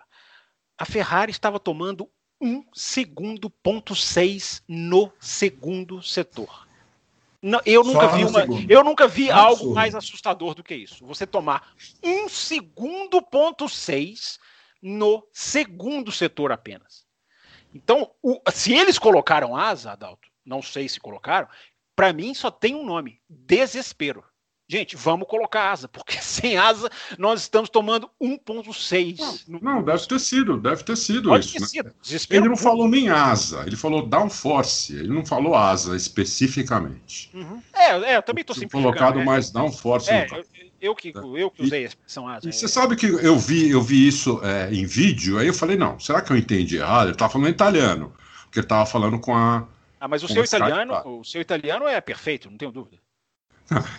Não, ah, perfeito não é. Eu entendo, eu entendo bem italiano, mas não é perfeito. Mas aí, quando ele falou, eu te falei, não, eu devo ter entendido errado. Ele deve ter falado ao contrário, que tirou downforce. Não colocou downforce. Né? E, porque não é possível. Aí eu achei escrito.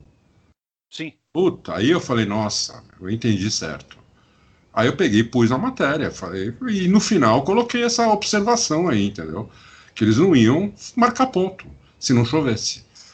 Porque o que eles estavam tomando também, na, na, o que eles iam tomar de ultrapassagem nas retas, quer dizer, você anda bem ali no segundo setor, mas você não ultrapassa ninguém no segundo setor. É. é. Aí você eu acho, entra, que Aí eu, você eu acho até no que eles escaparam setor. da vergonha. Eu achei que ia ser mais vergonhoso. É. Eu achei Você que ia entra, ser no segundo, você entra no terceiro setor, um segundo na frente do carro que está atrás de você. Né? Porque você tirou um segundo dele ali no segundo setor. Aí quando você chega ali na, na bus stop, o cara já está colado em você. Acabou aquele um segundo. O cara tirou aquele segundo de você. Porque teu carro não tem motor, o cara pegou teu vácuo, ele já tirou de você. Aí vocês vão entrar no primeiro setor. O cara ainda, além de ter mais motor que você, ele vai usar o DRS. Ele vai passar por cima de você, entendeu? Sim. Não é que ele vai te passar, ele vai passar por cima de você. Então, foi o que, e foi o que aconteceu. O que eles tomaram de ultrapassagem ali, o próprio, o próprio Leclerc, que fez uma super primeira volta, que ele mesmo falou, falou, tinham quatro carros na minha frente, e uma hora três um do lado do outro, eu tinha um vácuo enorme ali. entendeu? Então me puxaram totalmente. Aí, essas quatro ultrapassagens que, que ele fez na primeira volta, ele tomou todas de volta na, em mais três voltas. Ele tomou todas de volta, todas na reta. Entendeu? Então, é, quer dizer, o, o carro realmente, o, o motor realmente é muito, muito fraco. Sei lá. É, Eu- Por isso que, eu, por isso que só, só para encerrar, enfim, eu, te- eu desconfio que o âncora já vai querer acionar o modo pai bola, com razão. É, só para encerrar, É. eu, eu achava, vendo a sexta-feira, que seria mais vergonhoso. Eu achava, eu temia não passarem do que um, eu temia o Vettel ficando ali em vigésimo, décimo nono. Eu acho até que nas mudanças da sexta para o sábado, como o Vettel falou, alguma coisa ganharam. Mas o desespero é total, porque eles estão num beco muito sem saída e eu acho que Monza vai ser mais grave, porque Spa você tem essa de joga asa, não joga asa, ou joga downforce, né? Melhor a expressão correta é essa, tem razão. É, e você tenta um trecho aqui, outro ali. Monza não tem saída. Monza, se você coloca asa, você vai largar com a Fórmula 2 na, É, sábado à é. tarde. Exatamente. Monza vai ser um sufoco, hein? Vamos ver. Vamos ver. Bom, vamos lá. É, v- vamos começar aqui a perguntas mais rapidamente respondidas nesse tópico. O que falta para o Vettel fechar com a Aston Martin? Pergunta do Dan José. Quem quer responder essa? Eu nem vou designar, porque para mim a resposta é: falta a Aston Martin saber se o Vettel vai quebrar o galho dela. Acho que as negociações estão em andamento. A, última, a única informação que eu tenho é essa. Agora, se alguma coisa está pegando, eu não, não, não- sei. Também não sei. Não sei também. Não sei responder essa pergunta. Vai bola, Bruno, vai. Tá- Tá vendo? A gente pega o âncora no contrapé quando a gente é sucinto. O âncora nem tá preparado. Alô, Ih, seu acho-. Caiu. acho Acho que agora ele, acho que ele ficou bravo. Eu peguei no pé dele, acho que ele ficou bravo e foi-se É. embora. Foi-se embora. Então vamos, vamos, vamos. Enquanto o âncora não volta, vamos Tem uma nós. pergunta aqui, ó. Vamos, vamos puxar aqui. Vamos lá. E Pega a gente desprevenido. Vamos puxar do, do Nishan Capuji. É, Ah. Vamos ver se ele tem uma pergunta para você aqui, Adalto. Não, ele não nomeou nem eu nem você, ele nomeou só o âncora. Olha que azar. Mas ele fala aqui, ó, da Renault, ele pergunta do ótimo rendimento da Renault na Bélgica, acho que a gente já meio que esbarrou, né? Em Monza eles estarão à frente da Red Bull, Nishan pergunta. É, acho que acho um pouco ousado. O que, que você acha, Adalto? À Um frente da pouco Red Bull, ousado, Renault? um pouco ousado. Na frente, eu acho que eles talvez fiquem na frente do Albon. Do Verstappen está um pouco ousado. Mas Verdade. vai saber, né, meu? É verdade. E esse final de semana foi interessante porque foi alternado, né? Foi Verstappen, Ricardo, eh, Albon e Ocon no grid, É. né? É, foi, É. Foi, foi, foi alternado. O Ocon conseguiu classificar um pouco melhor. E, e ele pergunta aqui se o que a Ferrari pode ou conseguirá modificar no carro, Adalto, antes do início de 2021, para tentar ter um desempenho menos vergonhoso. O que, que, você, o que, que você acha que dá para fazer? Antes do início de 2021, não tem muito o que fazer. É verdade. Tem pouca coisa para fazer. Em 2021, vai- vão ser permitidos, antes do congelamento final dos motores, que vão ficar congelados, pelo que eu sei, até 2025, Isso. É, é, eles vão, vão ser permitidas as últimas duas atualizações de performance. É nisso que a Ferrari tem que se, tem que se focar totalmente, porque senão eles vão ficar sofrendo desse jeito até uh, até até até 2025, entendeu? Quando quando forem mudar o motor de novo. Parece que o âncora já voltou. Voltei, caí, mas voltei. Boa. Hum, nós ficamos machuquei, completamente não. perdidos sem você, então uhum. fomos na falar bola, da Ferrari. Fomos não, fomos na bola de segurança. Pegamos perguntas do Nishan Capuji. Ah. É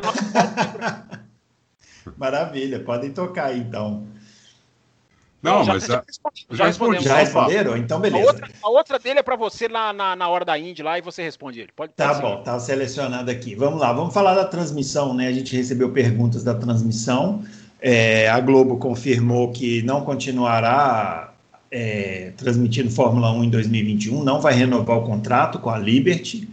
E agora, né, o, o Adalto, começa um sem número de especulações aí é, o Fernando Paixão quer saber o que, que a gente imagina que seria melhor para o esporte, a segurança da continuidade, mesmo que exibida de forma medíocre, ou que já passou da hora de uma renovação de ambiente, sabendo o risco, ou é, uma, no, uma novidade aí, né? Alguma novidade. É, antes de você responder, só contar uma coisa interessante aqui, pro, até para o Fábio, que não tem o costume de assistir a, a transmissão nacional, hum. o comentarista da Globo é o Luciano Burti, né, que todo mundo sabe que correu na Bélgica e sofreu o acidente mais grave da carreira dele na Bélgica, um acidente famoso e que inclusive encerrou a carreira dele na Fórmula 1, né? E o narrador que o narrador que estava lá narrando a corrida virou para ele um dado momento da transmissão e falou assim: "Ô Burti, você já correu na Bélgica?" Sério? Foi. Não, e o Luciano Burti. Não, foi ironia. Não, foi de verdade. E o Luciano Burti, com muita presença de espírito, falou assim: ou se já. Ai, mas é isso aí. Essa é a transmissão aqui, nos, aqui, aqui está reservada para nós, viu, senhor Adalto Silva? Pode Essa comentar. Essa mas deixa aí vai dar discussão. Quem fez a pergunta? Fernando Paixão. O Fernando Paixão. Respondendo para ele, eu acho que o ideal seria continuar na Globo, com essa transmissão medíocre e ter o F1 TV para quem quer se informar melhor, para quem quer acordar mais cedo, ver uma transmissão que começa 40 minutos antes, meia hora antes, 40 minutos antes. É melhor antes. ter uma transmissão não medíocre e a F1 TV? É melhor. Não, sim, sim. A Globo até poderia mudar o narrador, tudo.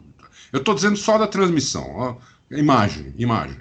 Sim. Porque a Globo tem a maior audiência do Brasil. Se você pegar todas as outras emissoras somadas, não chegam na metade da audiência da Globo. Então, para a Fórmula 1 e para as pessoas, eu acho que devia ter isso. Devia continuar na Globo, a Globo, evidentemente, devia melhorar a transmissão. Ela não vai melhorar mais que isso. É, o que ela pode fazer é trocar o narrador. Né? Eu não acho os comentaristas ruins, acho o Burt bom comentarista, o Felipe Jafone está cada vez melhor é, o narrador que é, é, é, é, não, é, não é a dele, não é a dele, né? Ele, é narrador de futebol. É, eu não vejo futebol há tanto tempo que eu nem sei como ele está narrando, se ele está narrando futebol. Está caído do caminhão de mudança também, já posso te falar. Agora, tem um narrador, rapidinho, Adalto, eu, eu vi a Stock Car, eu, eu gostei do narrador da Stock Car, é, acho que chama Bruno alguma coisa, apesar do nome não, não, não render muita, muita, muita, muita segurança. É, mas o nome o, é fraco. Mas, o, mas o, me pareceu um bom narrador, mas enfim, só para só dar um. Não, tá. não tá, praticamente todos os outros são melhores. Mas, por exemplo, eles têm o Everaldo Marques, entendeu? Que narrou uma classificação aí na, na semana passada, retrasada, que já, que já, deu de mil a zero em qualquer narrador que eles têm lá. Qualquer um. Pega qualquer um. O Everaldo Marques, a primeira narração dele já deu de mil a zero. É? Então, o, a, a, Globo podia pôr o Everaldo Marques narrando e o, deixa continuar com o Burti, com o Jafone, ou, às vezes ter algum convidado, né? E continuar transmitindo do jeito que ela transmite. Começa a transmissão as, em cima da hora, termina em cima da hora. Não tem problema, mas fica lá. Porque é a maior audiência do Brasil, disparado. E tem o F1 TV, para quem quer ver mais coisa, para quem é mais interessado, para a maioria, por exemplo, do público do Auto Racing. A maioria do nosso público vai, vai migrar, com certeza, para F1 TV. Sem dúvida. Até porque é baratíssimo. Né? Custa Não, é baratíssimo. Na Argentina aqui custa 59 dólares por ano. Sim, é, mas 59 dólares, multiplica aí. Já multipliquei, já fizemos as contas, dá 25 reais por mês. Entendeu? Dá 25 reais. 25 reais por mês, para quem gosta, não é nada. Uma pizza é, a minha, Paulo... a minha preocupação A minha preocupação nisso aí é o que a gente conversou até ontem, né, e tal.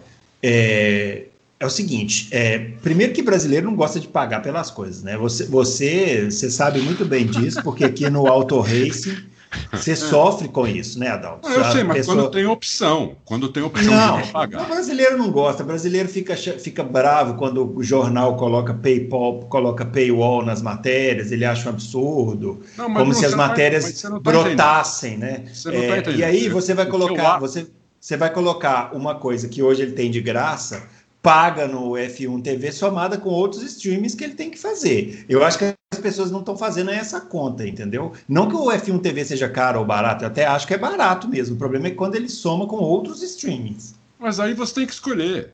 Aí você faz a, a, as suas escolhas de vida, entendeu? Você, você hoje tem uma TV a cabo com todos os canais, paga Netflix, paga não sei mais o que, até colocar um exemplo, até, até escrevi isso lá. Você tem que fazer uma escolha. Se você não tem mais 25 reais para dispor, você tem que tirar alguma coisa da tua vida que custe 25 reais para você ter alguma uma coisa que você goste. Entendeu? Então, eu, eu não tenho. Esquece que eu sou, que eu sou dono do Autoracing. Digamos que eu fosse um mero espectador, eu adoro o Famão. Entendeu? Eu pagaria mesmo. Eu tiro algum. Se eu não tivesse 25 reais a mais, eu tiro alguma coisa de 25 reais não, eu te e pago isso. Entendeu? Uma pizza de mussarela aqui em São Paulo, que é a pizza mais barata que existe, custa 50 pau. Entendeu? Então eu, eu, eu, eu, eu deixaria de comer uma pizza por mês, que a gente come aqui uma vez por semana. Em vez de comer uma vez ele semana. Apela, ele apela, ele apela. Vamos voltar, quatro, vamos quatro voltar a falar das transmissões. Mas é, mas é, mas isso que eu estou falando é na prática, não é na teoria. Isso não é uma não, teoria, isso é uma prática. Isso oh. é um exemplo real. Eu como quatro pizzas por mês aqui, porque uma vez por semana a gente pede pizza. Eu passaria a comer três para ter a Fórmula 1. Eu não ia ficar sem a Fórmula 1. É isso que eu estou falando. Eu oh. acho que tem muita gente assim, que não vai uhum. ficar sem a Fórmula 1. Agora, oh. para os ah. outros que não querem, que não gostam muito, que não querem dispor de 25 reais a mais, né? Teria a Globo, que é o que tem hoje. Por isso que eu falei que o ideal seria continuar na Globo e ter também o F1 TV. Na minha, na minha opinião, isso seria o ideal. Ô, Fábio Campos, para você entrar nesse assunto, aproveita também para responder o doutor Paulo, grande doutor Paulo. Ele quer saber, é, é, colega do doutor Jalim, inclusive, ele quer saber é, por, se você poderia informar quais outros meios existentes para assistir Fórmula 1 já que no ano que vem a Globo não vai assistir, não vai transmitir. Essa pergunta é fantástica, é, porque tem tantos que eu vou é. ter que, nós vamos ter que estender mais uma hora aqui. Eu estou falando para todo mundo, gente. Eu vou, eu tento ajudar, tenho até conseguido ajudar lá no meu Twitter. É, eu recebi, Bruno, nos últimos 10 dias eu recebi mais de 30 mensagens diretas de pessoas pedindo ajuda. O que eu consigo ajudar, eu, consigo, eu, eu ajudo, e, e eu, o que eu estou falando sempre, né? Eu não, eu não tenho a chave da porta mas eu estou dentro do, do, ambiente. Então, quando a porta abrir, eu vou informar. É só isso. É, mas eu não tenho a chave da porta, mas a porta abre de vez em quando. Só isso que eu digo para as pessoas. É, deixa eu entrar na discussão da, da transmissão para o Brasil. Eu não vou entrar na F1 TV, que eu acho que vocês já cobriram essa questão de dinheiro, enfim. Eu acho o seguinte: eu acho que é uma oportunidade que a gente tem. Claro que sair da TV aberta é, é, um perigo. Claro que é um momento incerto, é um momento de angústia para muita gente, é, porque a TV aberta é a TV aberta. Agora, eu acho que, gente, eu acho que é uma oportunidade do, de, do, brasileiro quebrar esse pensamento de 40 anos de que só o que existe na TV Globo é, existe no mundo. É, é, uma chance das pessoas abrirem um pouquinho a cabeça, irem atrás de algo diferente, irem atrás de um hábito diferente do que o simples cômodo e cômodo. Acordou no domingo de manhã, aperta o botãozinho do controle remoto e liga a televisão. Não. Provavelmente vai ser preciso mais. Pode ser que seja preciso mais. Não estou não tô entrando na questão de dinheiro. Isso aí cada um sabe de si. Enfim, tomara que isso aí seja muito, é, é muito bem feito. Não sei se vai ser barato ou não. É, eu pago a F1 TV É, e eu acredito que vai ser um valor bem diferente, que a F1 TV é liberada para o Brasil, só não é liberada a F1 TV Pro, que é a vertente ao vivo, digamos assim. Mas, por exemplo, as corridas de Fórmula 1 ficam disponíveis depois de sete dias lá. É, mas enfim, depois a gente entra mais em detalhes de como é hoje e como que pode ser no futuro. Eu só acho, Bruno, que é uma oportunidade para o Brasil, para as pessoas do Brasil entenderem, buscarem e se acostumarem com uma transmissão de verdade transmissão de verdade no sentido de, é, de dedicação, de informação, de usar, sim, independente se vai ser na F1 TV ou no canal digital de qual de quem quer que seja que compre, usar a plataforma digital o máximo possível para informar as pessoas, para gerar conteúdo extra, sabe, para gerar um, um, acesso que as pessoas não têm, poder ter uma câmera on board, alguma coisa que seja, algum detalhe que as pessoas gostam, é a oportunidade de dar um passo à frente para quebrar essa, essa, essa, esse, esse formato provinciano que, que difere cobertura de evento, que é uma coisa completamente diferente, de puxar a imagem de satélite e botar duas pessoas falando em cima. É completamente diferente. Uma coisa é cobrir um evento, outra coisa é abrir imagem e botar dois, duas pessoas falando em cima. Tomara que a gente dê esse passo à frente. É, tomara que a F1 continue acessível para todo mundo. Não acho que só ir para a F1 TV resolve o problema. Acho que a Fórmula 1 vai tentar sim uma televisão, pelo tamanho do público, pela audiência que gera, pelo tamanho do mercado consumidor que é no mundo. É, não vai, eu não acho, não acho que vai ser simplesmente, ah, vamos abrir F1 TV, acabou. Não, o Brasil é diferente. O Brasil é diferente da Holanda, o Brasil é diferente de Portugal, o Brasil é diferente. É, de, mas eu, é, é, que você não está respondendo a pergunta do cara lá, né? Ele perguntou o que, que a gente acha o ideal, não o que acha que vai acontecer. Não, mas o ideal é dar um passo à frente, é o que eu acabei de dizer. Essa parte é porque eu já terminei essa parte da resposta. O ideal para mim é evoluir. O ideal é que quem pegue faça uma transmissão decente, faça uma transmissão é, que, que, que, informe e que não seja simplesmente abrir o sinal e, e passar e desligar depois que acabou. Mas é, nenhum canal aberto vai fazer isso. Você pode, pode fazer, porque o canal tem. Canal, o, o, canal, o canal aberto pode ter uma plataforma digital que utilize de maneira correta. Ele pode passar a corrida na televisão ali, na grade de programação dele, encaixotadinho ali, é, e ele pode usar o canal digital para fazer uma super cobertura, para colocar conteúdo extra, para colocar uma mesa redonda na quarta-feira, enfim. É, então, mas aí, é aí nós falando. temos muito problema com isso, Fábio. Aí, aí fica, inviabiliza. Aí por isso que a Globo está saindo fora. Aí inviabiliza economicamente o negócio. Necessariamente. Porque hoje a Globo, o que, que acontece? A Globo já tem o faturamento hoje. Ela paga 20 milhões de dólares e fatura 100 milhões de dólares. Né? Sim, Hoje. Por que, que ela, por que, que ela não quer? Por que, ela não quer mais? Né? Então, por que, ela não quer mais? Porque a, a, a, a Liberty quer o streaming dela. Sim. Ela então, quer o duas, streaming as dela. As duas coisas podem conviver. Ela, a, a Fórmula 1 pode ir para a TV aberta então, e, pode, e pode ter a F1 TV. Então, na, a Globo não aceitou isso. A Globo não aceitou isso. Tem que ver se, tem que ver se outra emissora aceita isso e paga os 22 milhões que a Liberty quer de dólares. Por isso estou falando, a gente tem que levar isso em consideração. Sim. Pra, pra, entendeu? Porque é isso que a Liberty quer: 22 milhões de dólares e o streaming dela. Sim. Aí a Liberty. Não é nada de errado. A Liberty. Não. Não é nada de errado, só que inviabiliza economicamente. Por quê? Você não consegue patrocinadores o suficiente, você vai, vai perder muita audiência, porque muita gente vai migrar para esse F1 TV, né? Vai perder bastante audiência. Eu não acho isso. Não é, acho. Inclusive, vai, não sei vai, se as pessoas vão migrar se tiver na TV aberta. É, se tiver na TV aberta. Isso, mas e por que, que eles não, por que, que eles não fecharam então?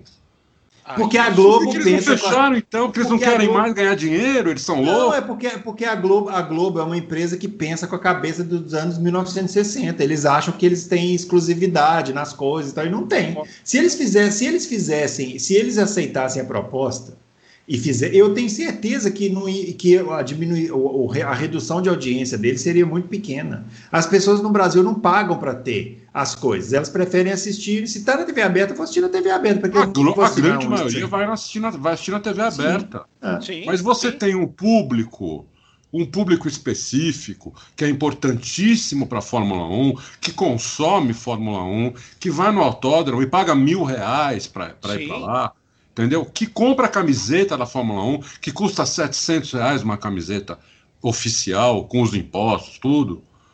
Esse pessoal vai todo migrar para o F1 TV. E, e, e, e o, o, público que ó, vai, vai, vai, vai sobrar para a Globo não é o público-alvo da Fórmula 1. É, mas, Esse o, é o Adão, problema. Mas, mas assim, eu sou publicitário okay. também, tá? Tô, tô, tô falando isso. Além de jornalista, sou publicitário. É... Então, você, você quando vai fazer uma audiência, não é só número, não, não é só o número da audiência. Você tem que ver quem você está atingindo. Classe A, Eles... classe B, onde mora, onde não mora, o que consome, o que não consome. Né? Eles, o, o Adalto, eu entendo. É, eles deram as costas para esse público há muitos anos. Há muitos anos eles tratam a, a, a, vários dos seus esportes. A Stock Car é impressionante, mas a Fórmula 1 também. Eles tratam como um produto de segunda categoria. Se eles tivessem esta preocupação com o fã real, o fã estilo auto racing, eles colocariam uma transmissão mais bem feita, eles colocariam um narrador que, que se meça ao conhecimento do público, não abaixo disso. Eu então, acho que eles deram, eles deram as costas para esse público. A, eles querem. Mas a cabeça deles é ter exclusividade para não precisar fazer isso, porque isso aumenta é porque, os custos. Mas aí, mas aí é o que o Bruno falou. Eles querem exclusividade para poder tratar como lixo. Eles querem exclusividade para poder fazer o que eles quiserem, que eles fazem com o futebol, que põe na hora que eles querem, que cancelam o, jogo o, que Fábio, eles quiserem. O lixo é, é para uma, é para mim, para você e para mais é 2 milhões de pessoas. Mas é esse, mas os, Para os outros 110 gosta. milhões de pessoas, tá ótimo. Mas, pois é, os outros 110 milhões de é pessoas, sabe o que consomem? Consomem novela da Globo e consomem é programa de auditório. É, mas Não é, é isso que interessa para a Fórmula 1. Pois é, vamos, esse... Estou sendo muito sincero aqui. Vocês sabem qual é o canal de maior audiência na, na TV a cabo? Vocês acham que é o Sport TV, ou é a Globo News, ou é. Vocês não sabem qual é, né? Eu vou dizer para vocês qual é. É o Viva. Sabe o que passa no Viva? Passa a novela velha da Globo. Pois é, mas nós Só estamos. Passa isso. Mas é, esse é um público. Pois, é, esse é a maior audiência que existe na, no cabo brasileiro. É lamentável. É, eu só lamento não, essa informação. É lamentável, mas é a realidade. É isso que eu estou falando. Sim, mas eu não estou negando. Essa é a realidade. Sim. O cara paga para ver novela velha. Sim. Entendeu?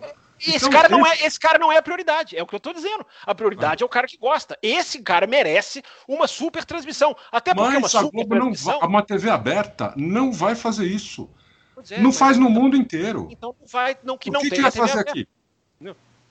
não faz a, no mundo inteiro. A TV aberta, ela pode, por isso, mas é isso que nós estamos falando, Adal. A TV aberta, ela pode, favor repetir, ela pode encaixar ali na sua grade de programação espremidinho, convivendo com a F1 TV. É, é, é, o problema todo, parece, que é a exclusividade, é porque quando fica na mão dela, e essa televisão, ela é tão abraçada com exclusividade, que ela simplesmente não noticia o que ela não tem. O que, é a, a mensagem que essa televisão passa é a seguinte: não é meu, não existe. Não transmito, não existe. Uh, então ela amarra tudo nela, porque ela faz as pessoas de refém. Repito não, o que eu falei. é uma ótima tô, oportunidade. Mas eu não estou discutindo isso. isso. É eu não estou discutindo isso. Pô, eu concordo isso. com você que a, que, a, que a transmissão é ruim, o narrador é ruim, não tem ninguém lá, e é, quando tem, é, é, não, sabe o que, não sabe o que fazer. o repórter que quando tem é ruim também. Não passa o pódio, começa 10 minutos antes só. Eu concordo com tudo isso. Não, não, não dá valor ao público que gosta mesmo, que ama mesmo o negócio.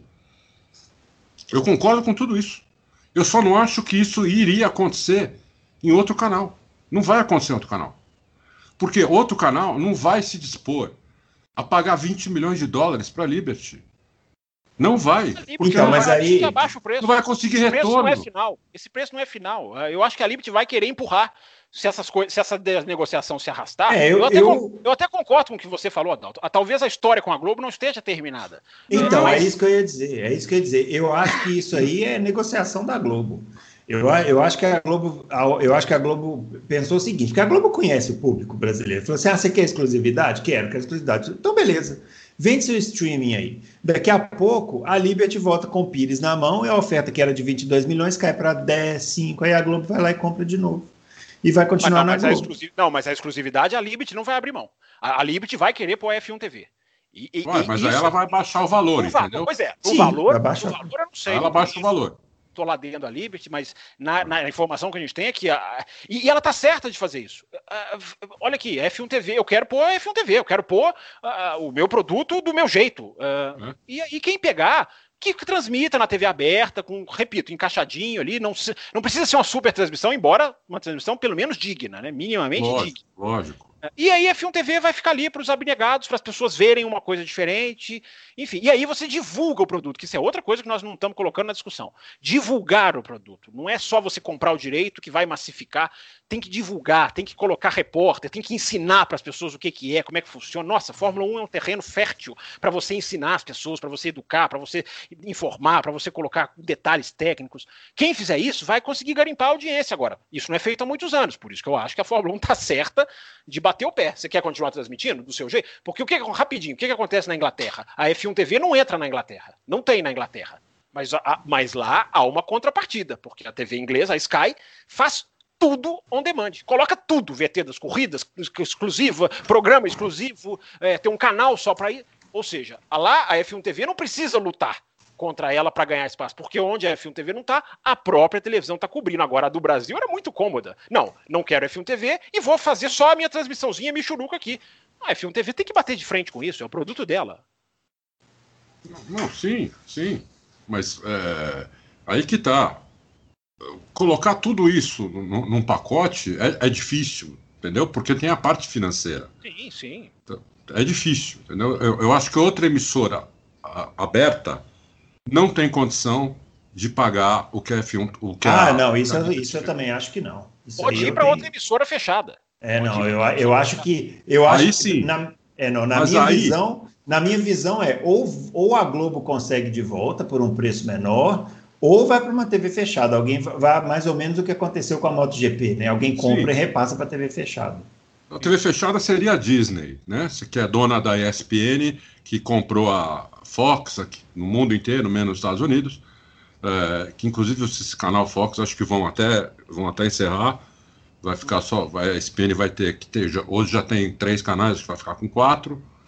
Ah, não, já, já, já é assim a Fox menor. Sports, oh meu Deus. Ah, vai ser, vai fazer muita falta. Ah, Mas a, a, ESPN já é quem transmite a Fórmula 1 nos Estados Unidos, hein? Não, não é. se esqueçam disso. Já, já ia, aí o valor já ia ser muito menor, entendeu?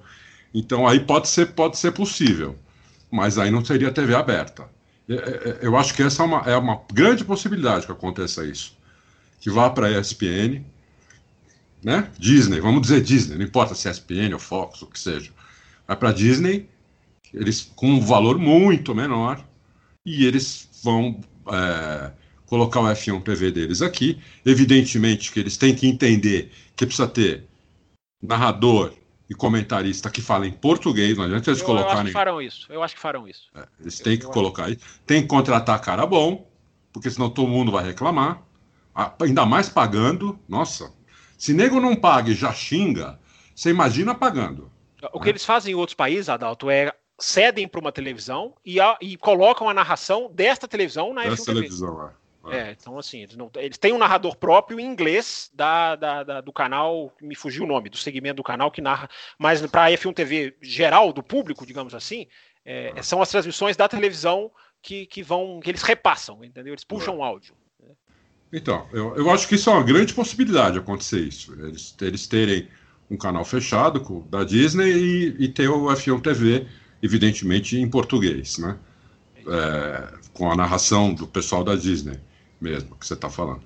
Eu acho que isso é, eu acho que isso é o que é bem provável acontecer. E a outra possibilidade é, é essa que eu e o Bruno vem até comentando no, no WhatsApp. É, é, negociação da Globo e no final do ano a gente tem uma surpresa aí, continua na Globo e, e talvez eles é, a Globo abra, eles diminuam o preço, a Globo abra a mão do, do streaming, fique com o F1 TV mas aí a Film TV acho que não, não, não, talvez não usasse a narração da Globo, né? Ah, duvido.